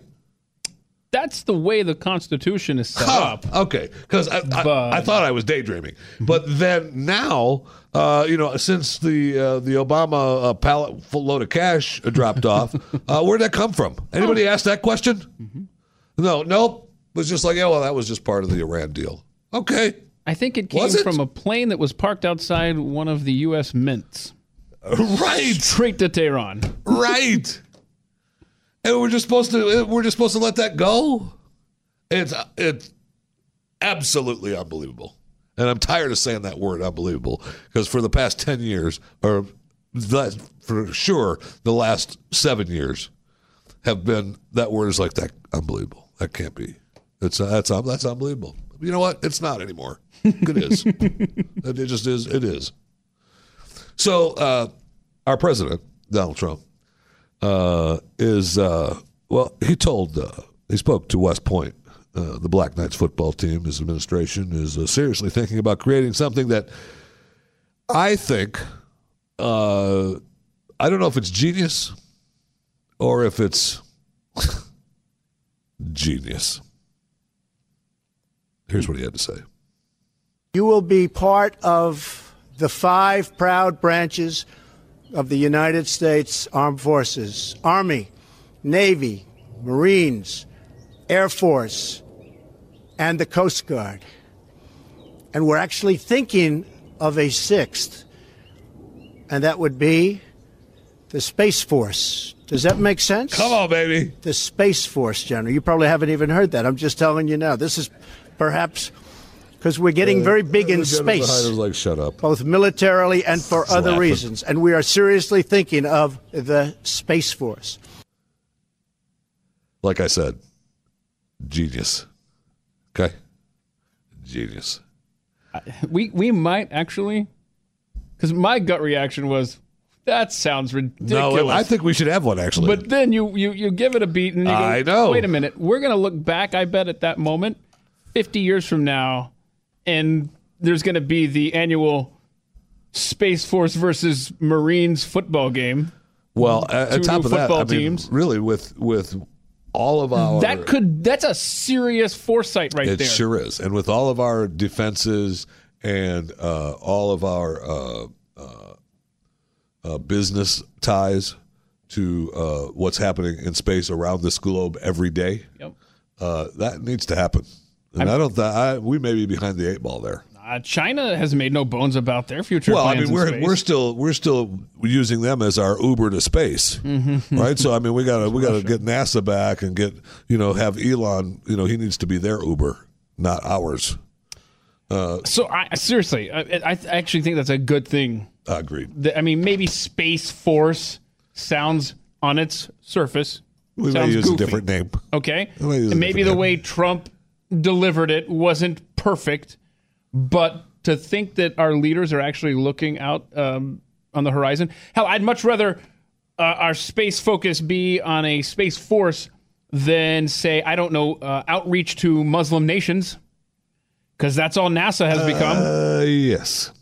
So I mean, uh, maybe you come up with a different name that doesn't make people think of like you know goofy you know outer space movies or something. I don't know, but um, uh, I, th- that that's going to be a frontier for some battles for sure. Absolutely, and I'm I'm all I'm I, I'm actually like you said. You know, when you step back and you think about it, you're like, yeah, uh, we should definitely do that, no question.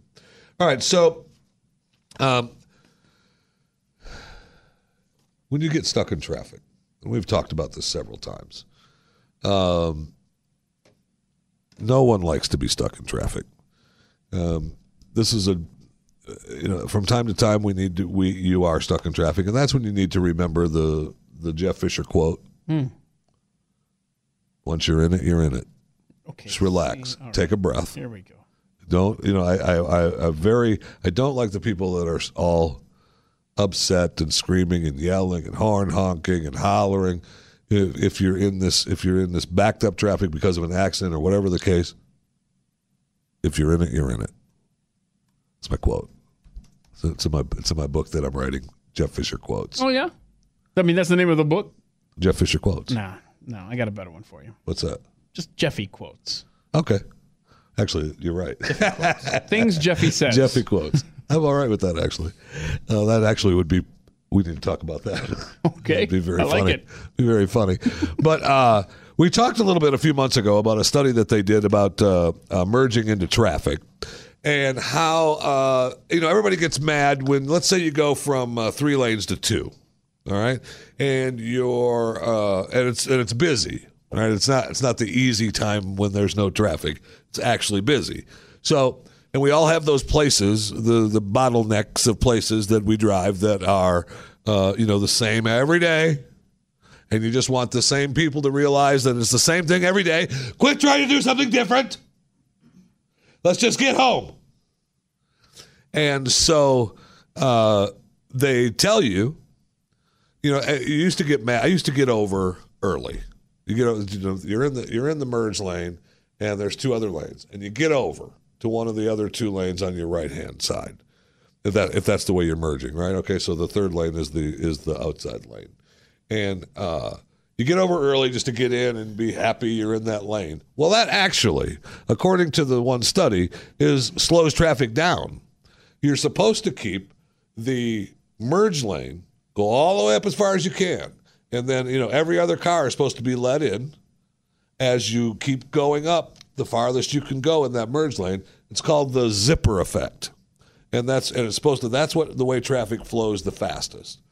Well, apparently in um, in uh, Houston and traffic in Houston, as uh, I'm sure Keith can validate, is um, you know a, a busy place.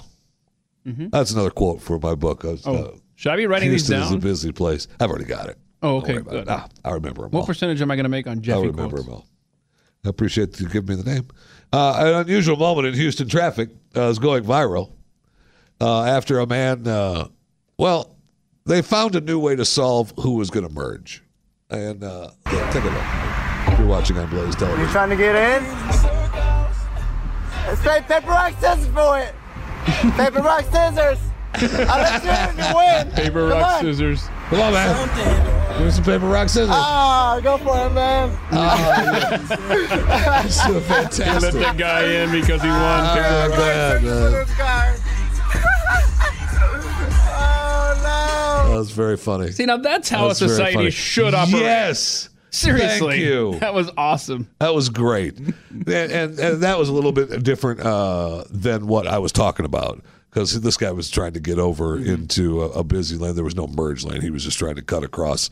Uh, you know, he's getting on the interstate from trying to cut across all the lanes because he's got to go to the other side of the highway to get where he's going. So you just got to you got to try to go for it a lot of times. And you're right. That's exactly the way the society should be. Just go get in. And then he jokes around with the rock, paper, scissors. And, uh, you know, he loses, he lets him in. That's funny.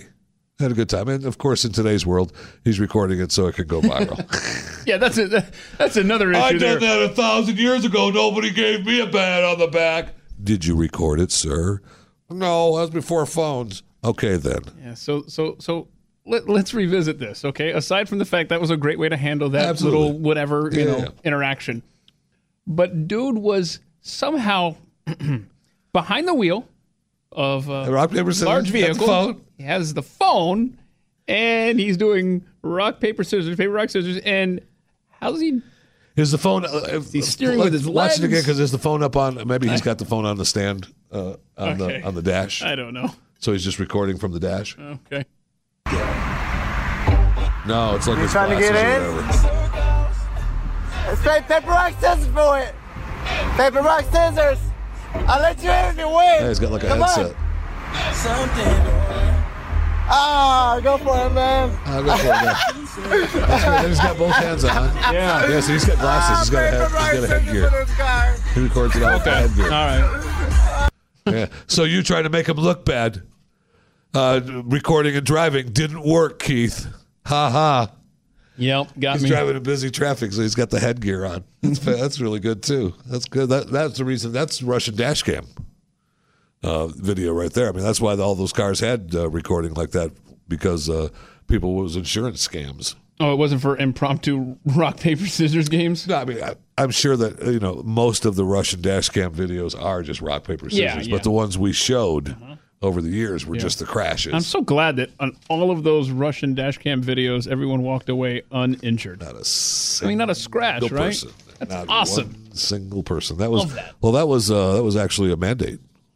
We're not that, airing uh, this unless everyone walks away Yeah, I mean, if it look if someone unharmed. right? So even the ones that looked really really bad and Yeah. it looked like there was no way that anyone could have survived, Yep. they did. They did. They did.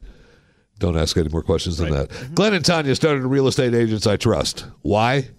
Because they were personally frustrated trying to sell their home. And I can verify that frustration uh, in seeing it in them and also having uh, the same frustration as uh, them trying to uh, sell a home when uh, it uh, really didn't, uh, didn't want to sell and we needed help. And most people have bad experiences uh, because they hire a family member or friend. I can sell that for you. Just hook me up, no problem. I'll take care of it for you. Um, you haven't sold my house yet. I know. I'm getting to it. Don't you worry about it. Look, I know your home is a good investment, big one, and uh, you know you need to need to move on. And I'm giving you some rock solid advice here. Okay, I'm your I'm your cousin, and I can sell this thing. Um, but you haven't, and it's not working. Oh well, um, sorry. Yeah, exactly. That's why real estate agents I trust network of over 1,200 agents all over America, rigorously qualified by Glenn's team, experience and their marketing plans, their character, and the results they get for their clients. That's the way the team uses to ensure the network is made up of only the best agents in America. And you know, one of the other nice things is they're they're fans of the show, which uh, you know makes it kind of nice to share. You know, they share the values of of Glenn. They share the values of you, right? Your values. If you need to sell your house fast and for the most money, or maybe you're looking to buy one and uh, you need to you need to find a place. Real estate agents I trust.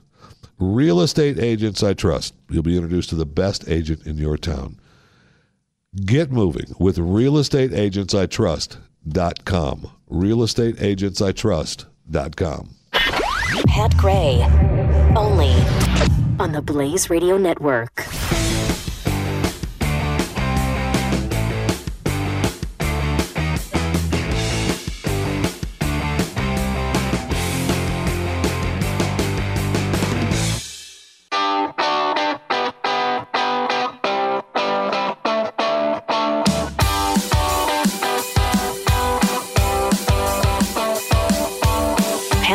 Is here.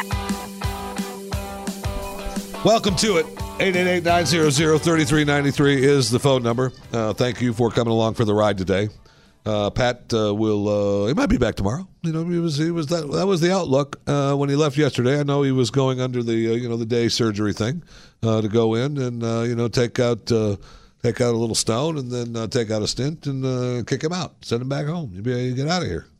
So we'll see. Uh, we'll see what happens. I don't think that's his motivation. I think his well, the last, you know, yesterday was hashtag Pat's last words. I believe his Oh. last words when he left this building uh, were something like, uh, "I can only leave the store in Jeffy's hands for one day at a time." And Oh, so that's silly. He that might be his motivation like to get that. back here tomorrow. You know how you get it? He would never say anything like that. No. You get a, you know how you get a new car, and uh, you then all of a sudden you realize that there's more than you own the car that you just bought. So you're seeing the same car. Mm, over and over. yeah. yeah. but I never see these cars on the road. I love this car; it's my favorite. And then you get on the road, and that's where they all are. Or you get something wrong with you, and you uh, say, "Oh man, I've got this thing wrong with me," and everybody says, "Yeah, me too." Yeah, my elbow too. I got this problem too. I just really haven't talked about it. Well, you know, Pat's had the problem with uh, you know the whole kidney issue for the last couple of weeks, and now uh, all of a sudden, you know, Amy Schumer comes out with uh, she's hospitalized for this horrible kidney infection. So now everywhere I look, I see people that have got kidney problems because of Pat. The problem is, I only care about Pat. I don't care about Amy Schumer. So it's just uh, it's just one of those things that sticks out to me. That's all. It's just uh, one of those things that just I just keep seeing kidney infections everywhere, and I, I still only care about Pat. Uh, so you're in trouble. You're struggling with your life. You want to kill yourself. Police officer saves you. What do you do? Do you come back and thank him? You say, "Hey, I was really struggling with my life. I didn't know what to do. I wanted to end it, but uh, because of you and your your struggle to save me, I'm back. I'm fighting good." Um, or do you uh, do you sue the police officer? Uh, what, which one? Which, which one do you do? Whew, that's a tough one. Which one do you do? Because I know what I would do. Uh, just that's just me. I know that's what I would do. Uh, but I don't know if you would do it. No, yeah. Can, can, can we just warn the audience if you're watching on the Blaze TV, um, this could be video that's difficult to watch for some folks. Oh, I want the well. The, there's video of him being rescued. Well, we have him entering the water, uh, I believe, and then being rescued. Okay. So I just want to I just want to prepare folks. Yeah, I've not seen this. I have not seen the video of, of him in the pool of him being rescued. Um, but uh, I find it, um, you know, it's almost like um, it's just so strange that uh, now they're suing. Uh, they're suing the lifeguard that saved him, the officer that saved him. And uh, look, they're saying uh, that they should have stopped him from going into the pool and rescued him sooner. Guy was having a, a strange kidding me? bipolar manic depressive type episode. Um, they were trying to kidding me? stay back because he was a danger, obviously, to himself and potentially others. And uh, let's just can we see this video and I would go love from to. there? I'd love to.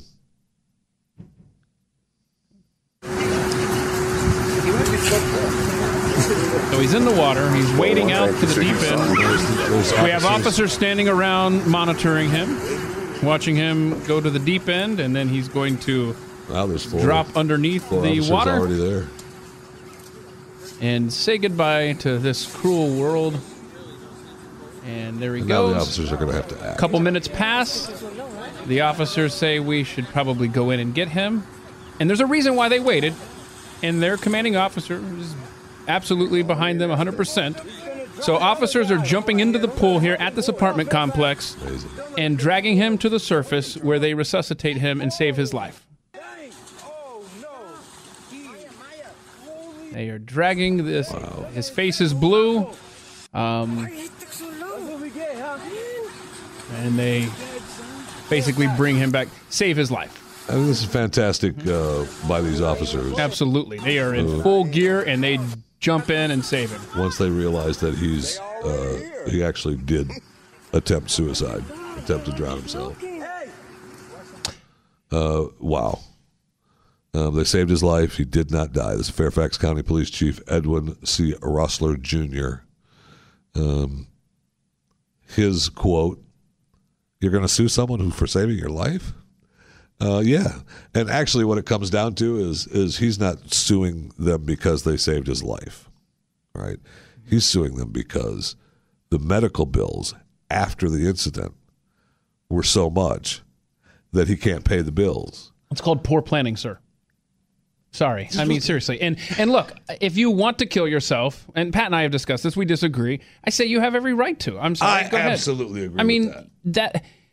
You can deal on a personal level the morality of it and your relationship with God and if you really have dominion over your body or not. But the point is, I believe that you have that right. What you don't have the right to do is on private property, this apartment complex, they don't have to let you do that. These Right. police officers aren't obligated to let you do that. Go do it at your own at your own place, you know, in the middle of a field or wherever. Definitely don't do it on an overpass because then you're going to affect rush hour and you're going to make me late to my kid's baseball game. So please don't be Uh, selfish. Don't your last act make me late to my kid's baseball game. You got it? Go out to a field and do it. But these officers absolutely have no responsibility to this person other than you. They saved your life. Write them a thank you note. It's your problem with your medical costs. I'm sorry. Poor planning. Poor planning. Amen. Pat Gray, only on the Blaze Radio Network.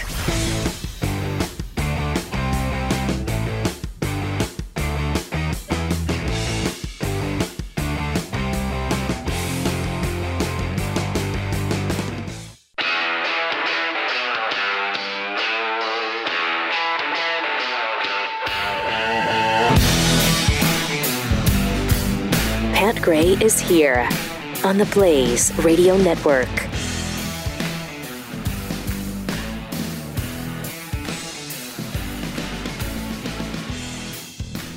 Welcome to it.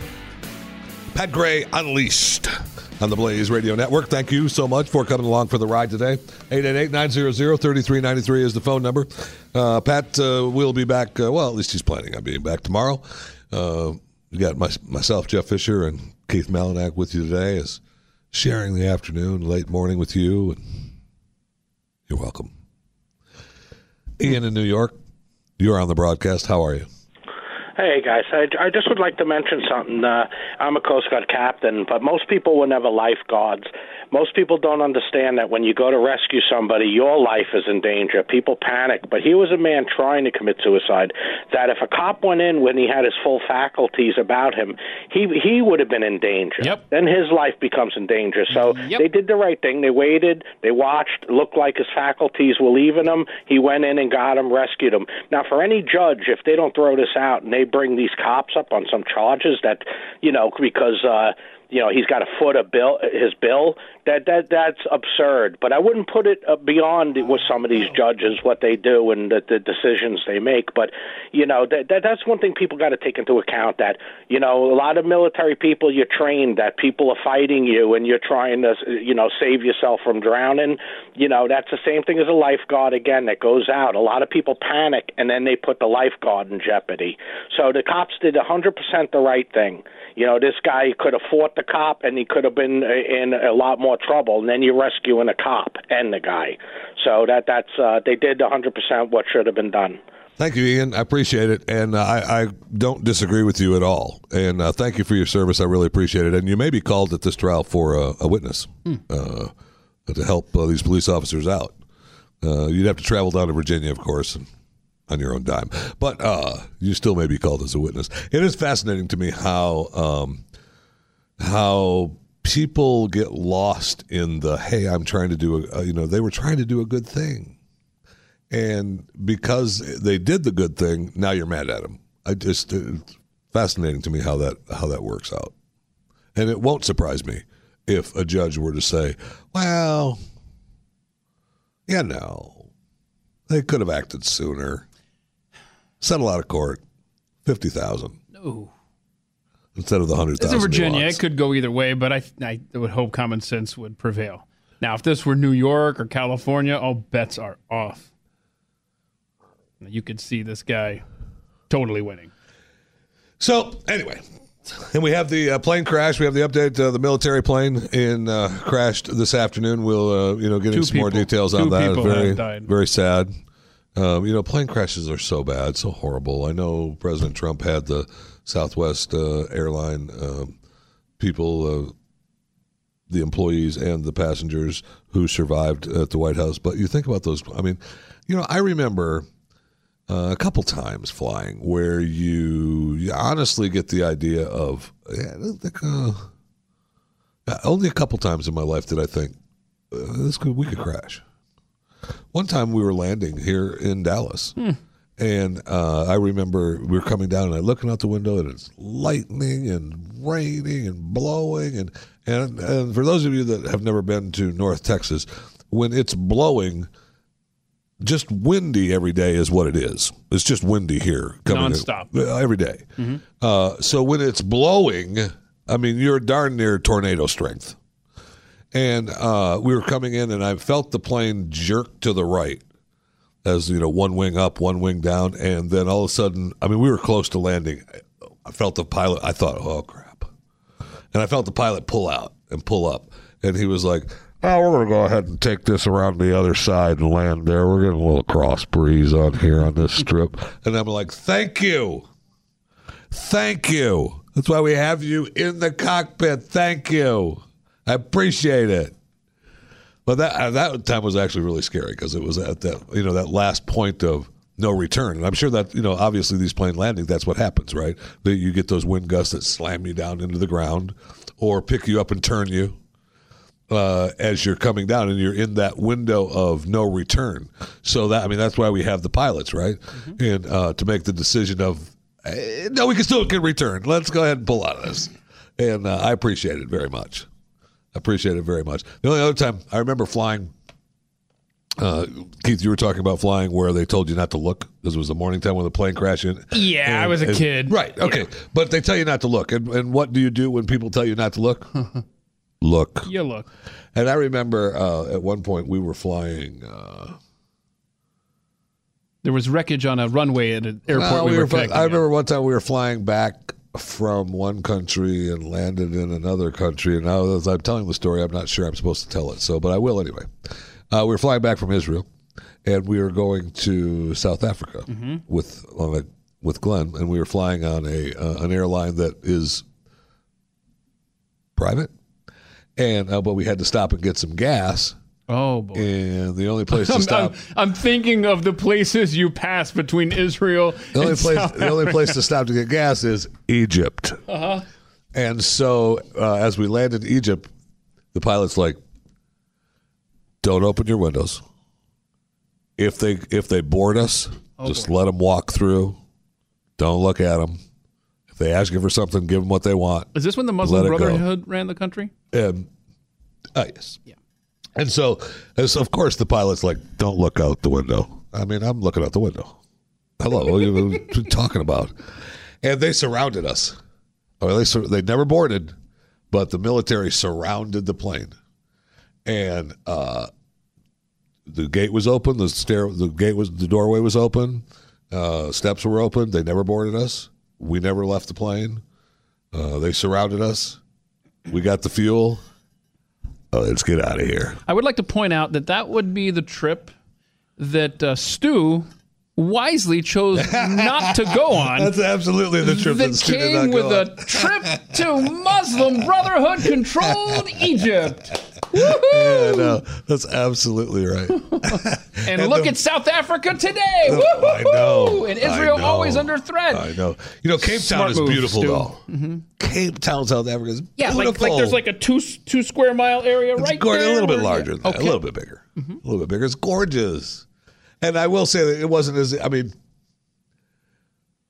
we were not staying staying in the shanty towns uh, that they have around outside of District Cape Town. Nine. Yeah, we weren't staying in those, but those are fascinating to see. I mean, we you see them on TV all the time. Uh, different shows and different documentaries and stuff like that, and you, the, people have livelihoods in these in these shanty towns. You know, I mean, Yeah. you drive by them and it's it's uh, They're like mini satellite, countries. yeah, everything. But uh, it isn't quite what even lower class Americans like myself are used to living. And so, you know, it wasn't like we were staying there when we stayed in Cape Town. So that may have made the experience a tad better. Possible. But it was pretty. It was really nice. And Cape Town is one of the few places left where you, you drive on the left side of the road too. And so that took some getting used to.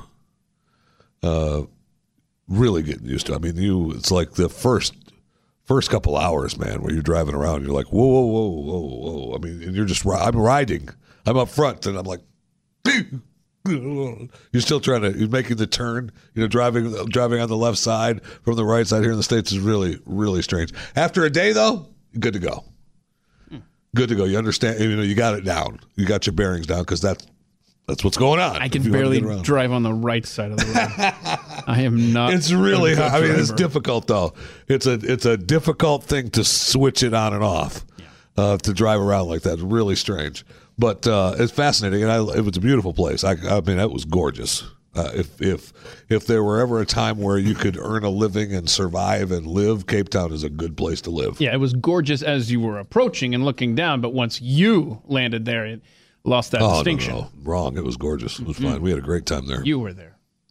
I know, but we had a great time there. That you was were the whole there. point. So Kinda what? Changed It's, the uh, whole beauty scale. No, I was. I didn't live to go to the shanty town or anything. It didn't.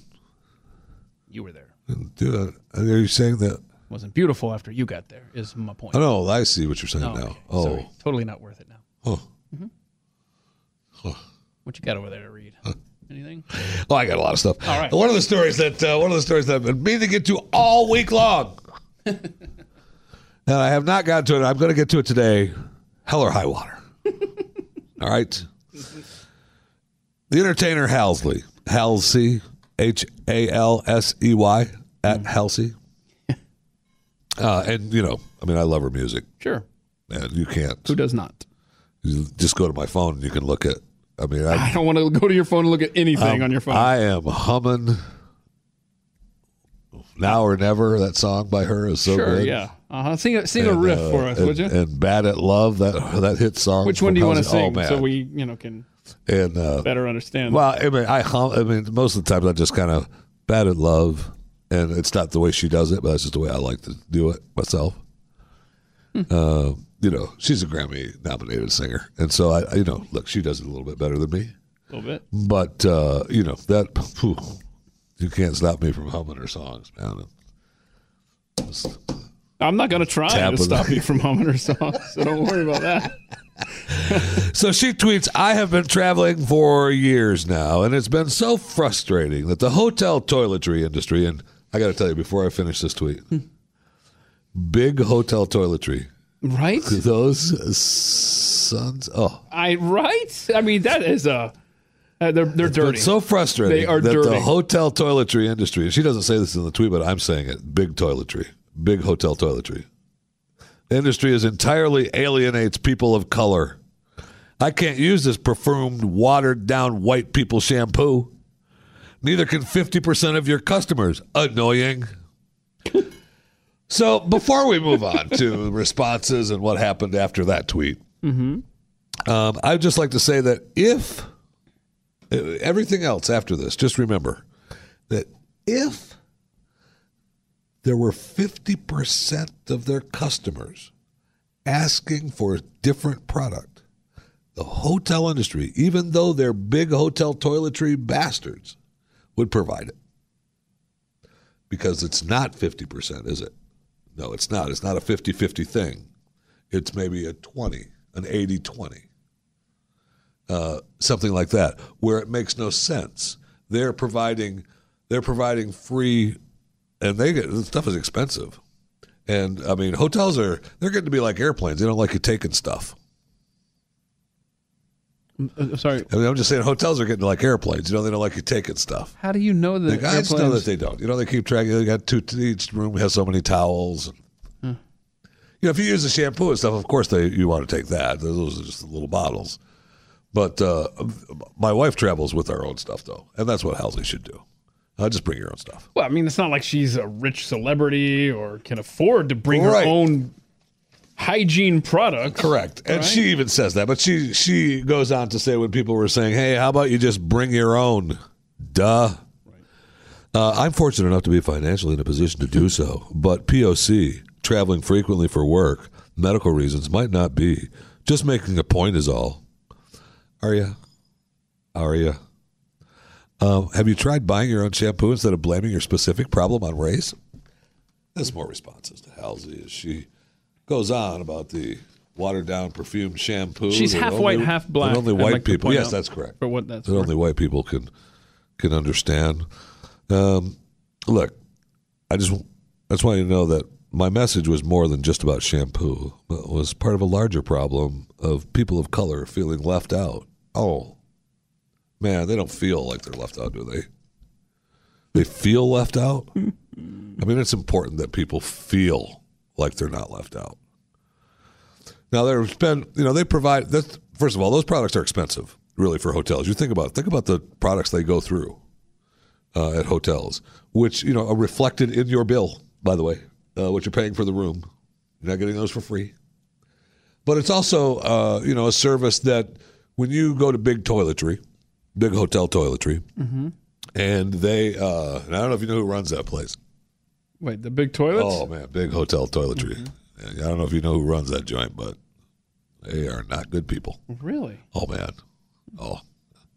I mean, I, I'm not going to give you any specifics because, You don't have them, or because you just well, because I don't, no, I just don't, not good. You know, they don't need to hear the to? Kind of keep it behind the curtain. Yeah, with- ugly. with, your videos. ugly. But uh, you know, you provide shampoo and conditioner and soap. I mean, that's expensive for all those rooms in a, in a year's time. So that's one of the things that uh, even some of the hotel people have responded to Halsey saying, "Look, this is, you know, I buy so much uh, at a time." And uh, we, this is what we get. I I'm not crazy about it. this. Is what we have. This is what we, you know we provide. Um, but I would, and I mean this. Go back to the beginning again. If it were fifty percent, if it were 50-50, they would provide it. You would have an option. Now, one of the things that maybe, you know, when you start hearing complaints like this, one of the things that's going to happen, and you've got yourself to blame, Halsey, Halsey, whatever you want to call yourself, when the hotel starts saying, you know, we've decided that we've had a number of complaints over the perfumey white loose shampoo that we've been providing for the last 100 years to our customers. We're not going to do that anymore. What we've done is we've set up a store down in the lobby mm-hmm. that has all these products that cover an array of human being likings and dislikes. So you when you come into the hotel if you haven't brought your own, why then you can just go into the lobby store and purchase your own. And by the way, if you've brought in more than we think is correct on your shampoo, we're going to go ahead and take that from you because we want you to purchase stuff from our store. That's Oh, just yeah, the way we like are. the movie theater does, huh? Thank you. Okay, I like that. Anyway, let's just give you some ideas. That's where it's going. it You're absolutely right. is going there. There's no question about it. It's agonizing, and it's been that way for me for a while anyway. You know, I mean, my wife, my wife should be in a bubble most of the time. She's allergic to everything under the sun. So you know, when we travel, so soaps, shampoos, stuff like that. That's all. That's all got to be you know hermetically sealed and brought from the home, so that you know anything that could possibly at the ho- in the hotel shower bring on itching or rashes or scars cannot be used. Wow, you would have thought that, I don't know, living with you. I set you up for that. Might have uh, I set you up for that. made her Glad immune to it. what's floating around. Wouldn't around. want you to concern yourself with you know just the show, but just Go ahead. That was part of the show. I was, just, it- I was explaining it- that your wife probably has built up an immunity to everything possible in the universe just by, you know, the, the close quarters with you for the majority You'd of her think, life. you would think that'd be the case, but it's not. Okay. Just so you know. And I, I will say that uh, hotels do, uh, they are getting a little bit better at keeping track of their items. Oh, oh what? They are getting, yeah, How do you, what, what do you, huh? but I figured out a plan.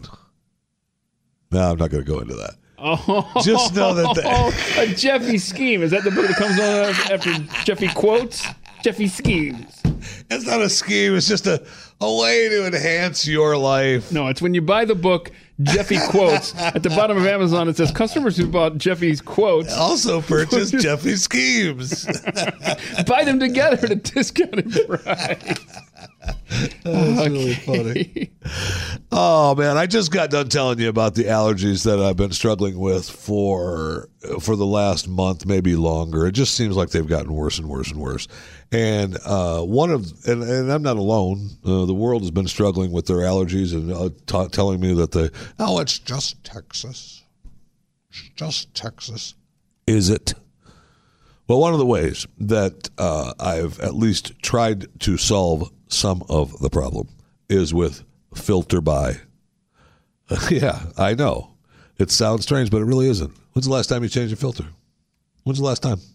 When's the last time you replaced your HVAC filter? you remember? I know. That's tough to remember.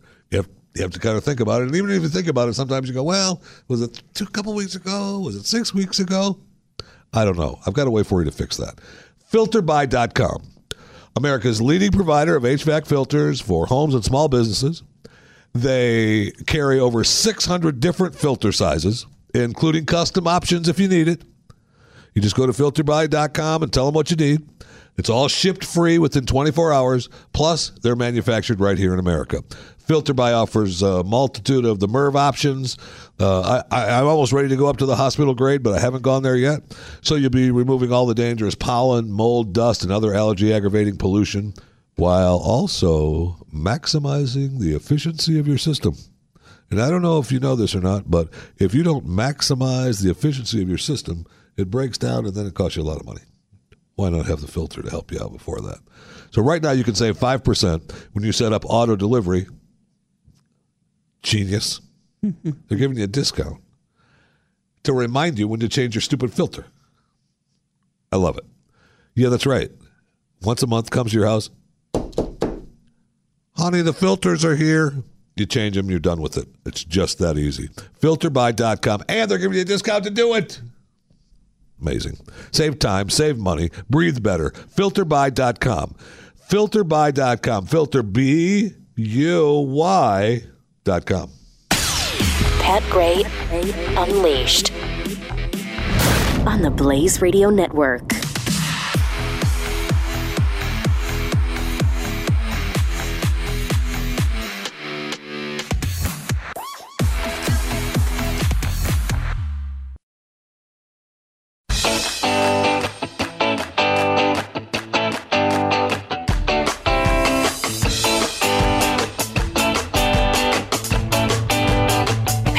Returns on the Blaze Radio Network.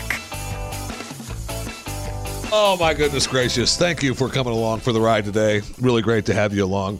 Don't forget, look, there's really no place, uh, no reason for you to go anywhere else than uh, the Blaze Radio Network.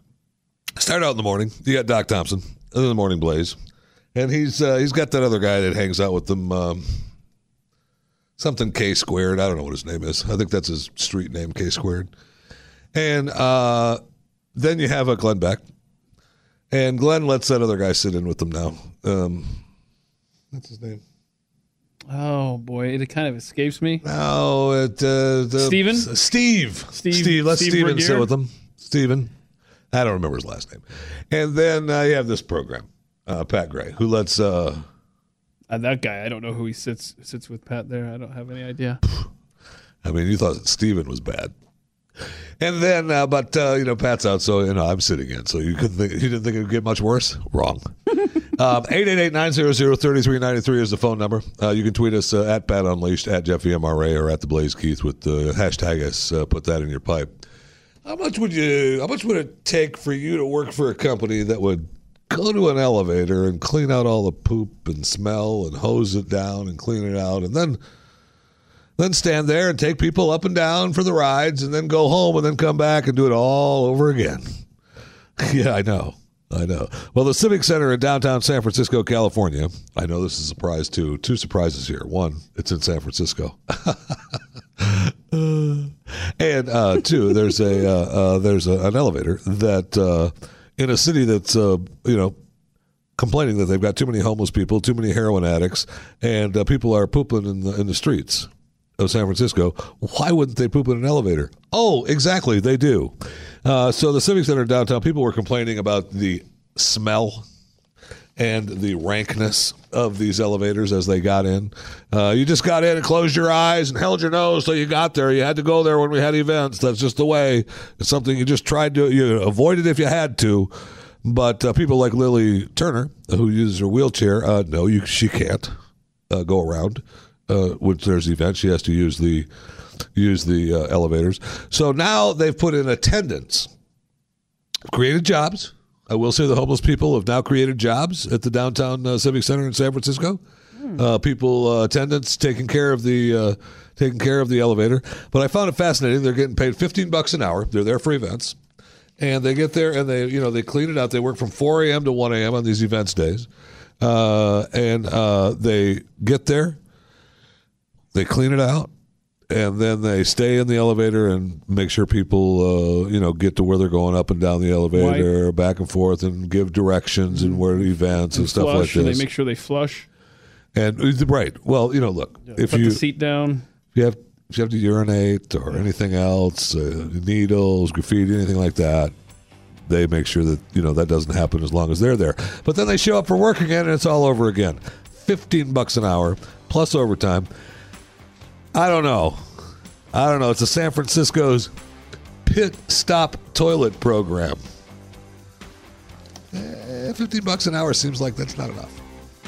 Uh, maybe there are some jobs Americans just won't do. Pat Gray, the Blaze Radio Network.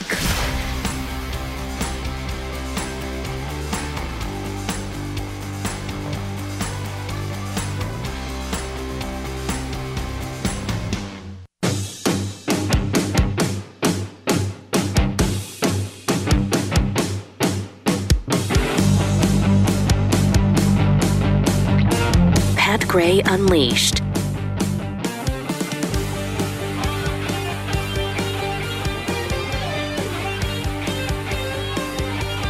Pat Gray Unleashed on the Blaze Radio Network. Uh, immediately following this broadcast is a quick replay of the Glenn Beck program, which uh, aired uh, earlier today, uh, live at 9 to noon Eastern on the Blaze Radio Network. And then we go right into uh, Buck Sexton.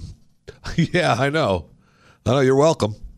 Uh, Buck Sexton, all across America on the premier radio networks and he is uh, he's busy. Uh, you know, we got him started.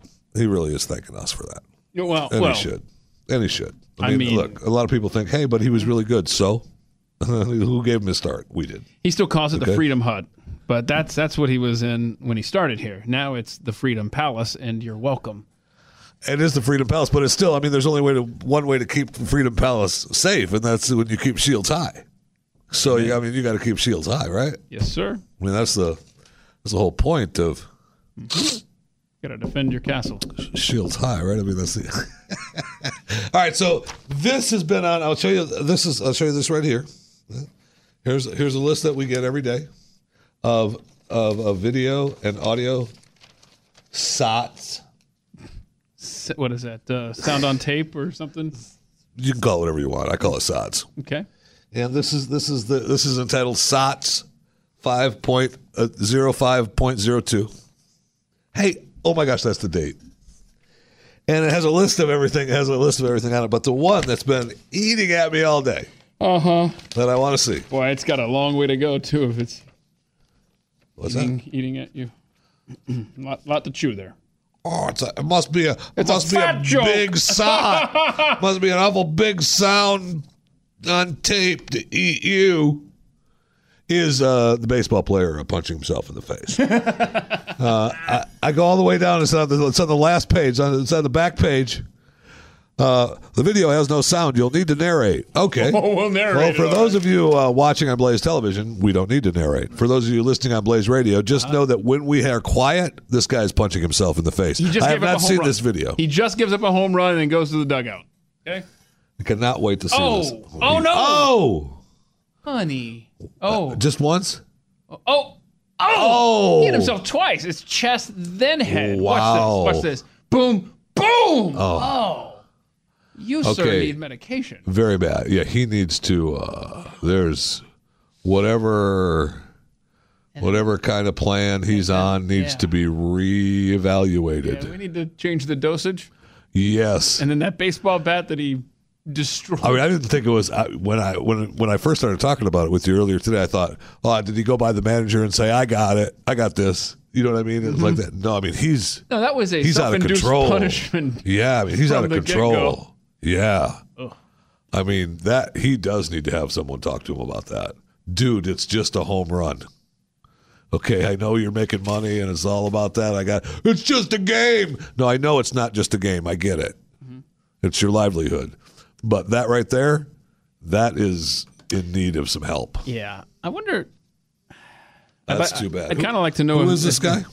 Uh, where did he go? Ken. Houston Astro players Ken Giles. Uh-huh. Uh, Ken, man, seriously, do what you can to get some help, bro. Because I mean, I, I want you to succeed, and I want you to be the best baseball player you can be without punching yourself in the face. Oh yeah, but they lost. So I mean, actually know what? punching yourself in the face. yeah, Whatever you're taking, man, cut I- back. I take it back. They lost four to nothing. They gave up four in the ninth inning. Yeah. So uh, he deserved to punch himself. yeah, he had yeah he had it covered. really. No. Now look, if they won, I'd say, "What are you doing?" But dude, dumb. you lost. You blew it in the top of the ninth, Yeah, man. uh, some- I got it. Punishment time. Let somebody else punch you too. Okay. Speaking of letting somebody else punch you, Kathy Griffin has uh, taken back her apology. okay. Uh, the Kathy Griffin, listen, she has been agonizing for about I don't know her entire Ever? career. Forever. Mhm. But uh, I did kind of, you know, once in a while she made me laugh. Once in a while, I, I thought, she, you know, she's funny. Uh, she was so bad that she was funny. I Did you really? it. I never got there. Yeah, I did. I did. I, I enjoyed some of the some of the badness is funny. I really did. And and I got where she was coming from. I get it. But this whole Trump thing has pushed her over the edge. Uh, you know, she got in trouble. Remember with holding uh, the severed head of Trump, and uh, you know, then making ha ha ha ha, and she got in trouble. Now she's she claimed that this has all been uh, uh, this big conspiracy against her by the Trump administration. Um, has it? Has it? Well, she was uh, she was on the View, uh, and you know y'all- I love the View. By the way, I, I catch it every day, but this episode I missed, and so I usually I was darn the luck when you know the one I'd Wow. miss. I know. That's kind of like as Obama going to Jeremiah Wright's church. Every time he said something negative about America and how much he it. hated white people in this country, I those were the business trips. I had to go community organize in some other place. And I know you're saying that like you don't believe him, but I'm telling you, I watch it every day. I just happen to miss this particular episode. Okay, sorry. I'm not doubting you. I'm doubting Barack Obama, but never you. so here's Kathy on the View, and if the View wasn't bad enough, here's Kathy Griffin on it as well.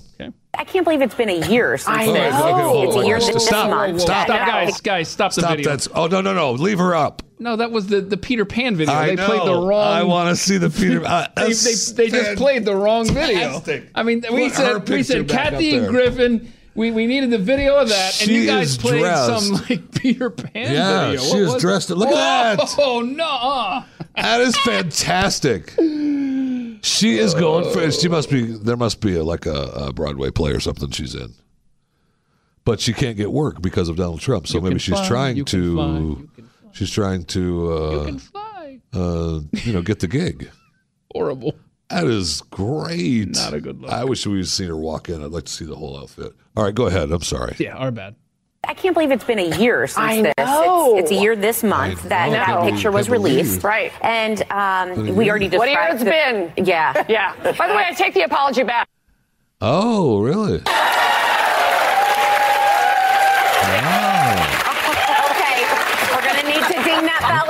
Happens And again, the, son, Kathy, the the sons, morning. uh, Don Jr. and Eric, or as I called them, Eddie Munster and date rape. Look, I'm not holding back on this family. This president is different, and I have been through the mill, and so now I'm back on the road. She's so bad. Oh, that's it. She just takes it back. There was more. uh, There was a little bit more on that too. That was uh, that's fine. Uh, You don't need. Don't worry about it. It's great because it just proves that she is still. Uh, Delusional. yeah, really bad. Um, really bad. And you know, I know that she went to Kathy. I know that she went and did a couple of uh, a couple of gigs and interviews in Australia. Still complaining that she couldn't get work in the U.S. But uh, Kathy, I don't know if you know this or not, but you are still working.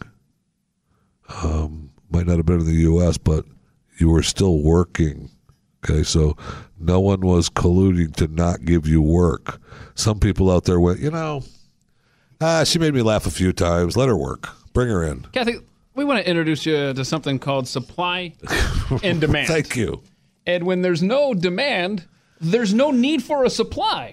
So good luck. Is that how that works? I think that's I kind of how it works. So if there's no demand for something, Right?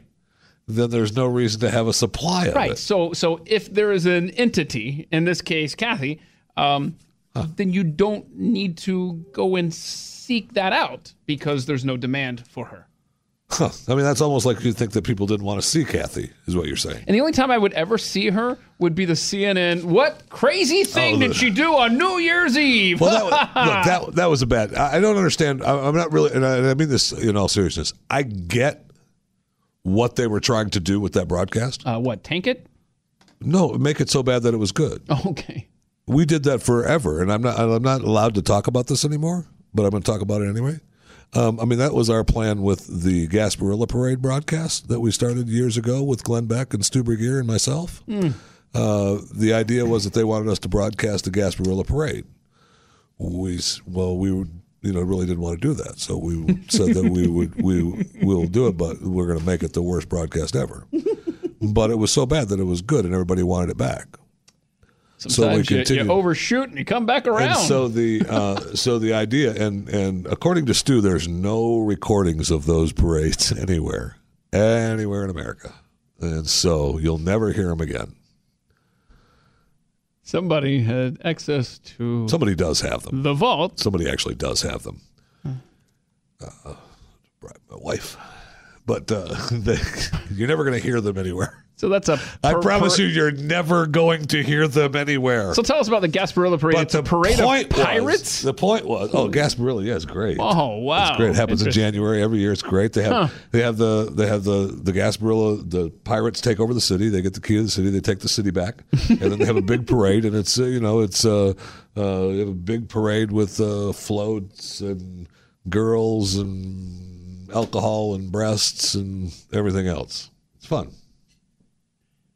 You it's amazing what people will do for beads. Amazing. Amazing what people will do for beads. I'm sorry, what do you? I'm just telling you, it's amazing what people will do for beads. But the, That there was for the BlazeTV.com audience. it's good to keep a stapler handy. uh, anyway, use but it. my point was is that I get what CNN was trying to do. However, Mm-hmm. uh, they did, had had Kathy up with Anderson Cooper, Mm-hmm. who has presented himself not as a funny guy, Mm-hmm. Not as hey he can tell a joke once in a while, but has presented himself as a nice, gets the top interviews, gets some friendly interviews, but they're you know a face of a network. Yeah. Well, if you're going to, you know, Glenn was not that at the time. Okay, Glenn was not Glenn Beck that he is now today at that time. So, you know, you, we were, you know, we were yucking it up and telling jokes on the air and goofing off, and so the parade was just an extension of that. And so, a lot worse extension, but uh, but the, the point is, is that you know they could have teamed Kathy up with, and I don't know who. I, I mean, I'm, I'm not privy to the entire CNN employee database. I guess if I, you know, I could find a company like Facebook that could tell me who they are, but uh, I don't know. But it never it never fit. And Anderson would never say anything bad. We've met, I've met Anderson a couple of times here in, in here at Mercury Studios, and he was such a nice man and such a good guy. And he would we we actually. You know, I brought it up with him a couple of times about the parade, and he would never say anything bad, and he would just say, "Ah, yeah, no, Kathy's just she's a trip to work with, and you know, I, I don't know how many, I don't know, I don't know how long they want to keep going with it." You know, I mean, he was really, really non-committal with any of it. He wasn't didn't bash anybody, didn't say anything bad about CNN, didn't say anything bad about Kathy. It was all just, yep, it was all that's just part of the deal. Um, really nice, actually, when you think about it, because he could have either bashed the network for ramming Kathy down his throat, or he could have bashed Kathy for ramming her down his throat. Anyway, th- thank you. I, I actually just got one bell today too. That's pretty good. I got Yeah, one bell and, a, and, there's a couple. and lip stapled. I got that today too. Put that down on the list of something I got. I don't know that it was good enough to make the book, but I did get it today. Uh, so anyway, it was just strange that they, that team up of CNN Yeah. and New Year's Eve. But I saw Kathy. She did. Uh, she did a couple of. She did a couple of stupid uh, uh, shows. Uh, her B list party show or whatever. And then she would do Sounds the great. she would do the red carpet events, right? She tried to do some of that, Really? uh, behind the scenes stuff. I- I guess I don't she get was- out much. Yeah, I mean, I mean, she was, and she, you know, she was. That's the whole deal, right? That was a lot of her work. That's easy money for her. It's easy money to get dressed up and go stand on a red carpet and rip people. I mean, if and and and not have to be funny. Kathy thinks she's funny. She's not. She just she just gets to rip people and not be funny about it, Mm-hmm. and make a and make a living off of it. That's a good gig. There's a lot of us that like to do that. Trust me. There's a lot of people that would like to do that. Believe me. Okay, let me tell you about Mercury One. Uh, there's two or three things here I want to tell you about Mercury One. Now, you can go to mercury1.org and get all this information, and uh, you know just search around the site and you'll find what you need to know. But they're taking applications for a leadership training program. Uh, first week is uh, starts uh, May 28th, coming up the end of this month.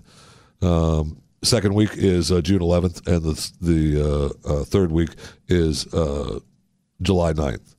And last summer, they did the Mercury One, hosted their leadership training program. It was great. Uh, it was really great to meet all the students and their parents, and they came in and out and they learned so much. But it was really great to see them experience it and be a part of it. And if you want your, you know, your child, or if you want you yourself to be a part of it, go to mercury1.org slash LTP, Leadership Training Program. And uh, look, you have to dish out a little money. All right, this is something that you are going to have to pay for. That's uh, you know for an education and experience that you will be able to use to enhance your income down the road. But you got to spend a little to make a little. You can quote me on that too. Mercury1.org slash LTB. Now, Mercury1.org slash museums 2018, right? 20,000 2018. Like I said, just go to the website, mercury1.org, search around. Everything's there. We've got the Mercury One Museum uh, coming up June 15th through June 17th, Friday, Saturday, Sunday, right here at Mercury Studios in Irving. I don't know if you've ever been to one of the museum uh, uh, events, but they're great. And uh, there's going to be uh, tours. You'll be able to hook up with guided tours from David Barton, These are always great. uh, Glenn Beck, and um, uh, guess what? No, I'm not taking the Jeffy tour because I'm afraid of You what get a part tour, of the building you get a tour take us with me to. too. I'm doing a tour as well. Oh no! Uh, so you'll not only get a little tour of That's a uh, discounted rate? rights and responsibilities at the Mercury Museum, but you'll also get a Wait, tour of I'm gonna have Jeffy giving me a tour about rights and responsibilities. You're damn right you are. Mm. Boy, that's uh. You're That's- darn right you are. Is that a a problem? good one. Are you I didn't think so. a and then you can go to the world. You got go while you're there at the site, mercury1.org. Go to Mercury slash our film O U R F I L M our film because the world premiere of Operation Toussaint, highlighting the work of Operation Underground Railroad, uh, is May 6th, this Sunday. All right.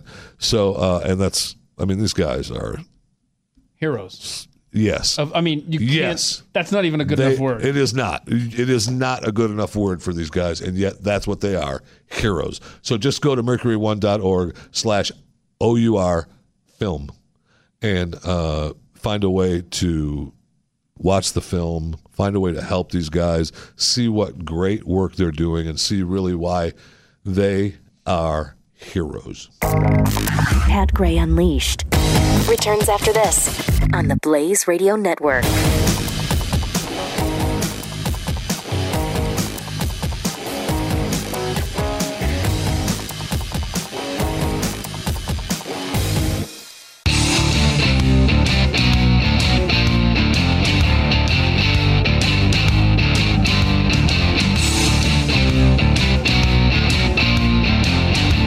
Pat Gray returns.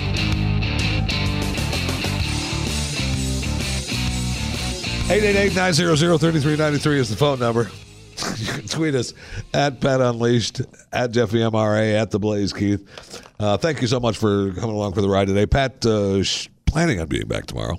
Uh, I have not heard uh, hide nor hair, I have not either. nor stint, nor stone from him. Uh, so we'll see. That's good. Keep your fingers crossed. Say a prayer that uh, everything is fine.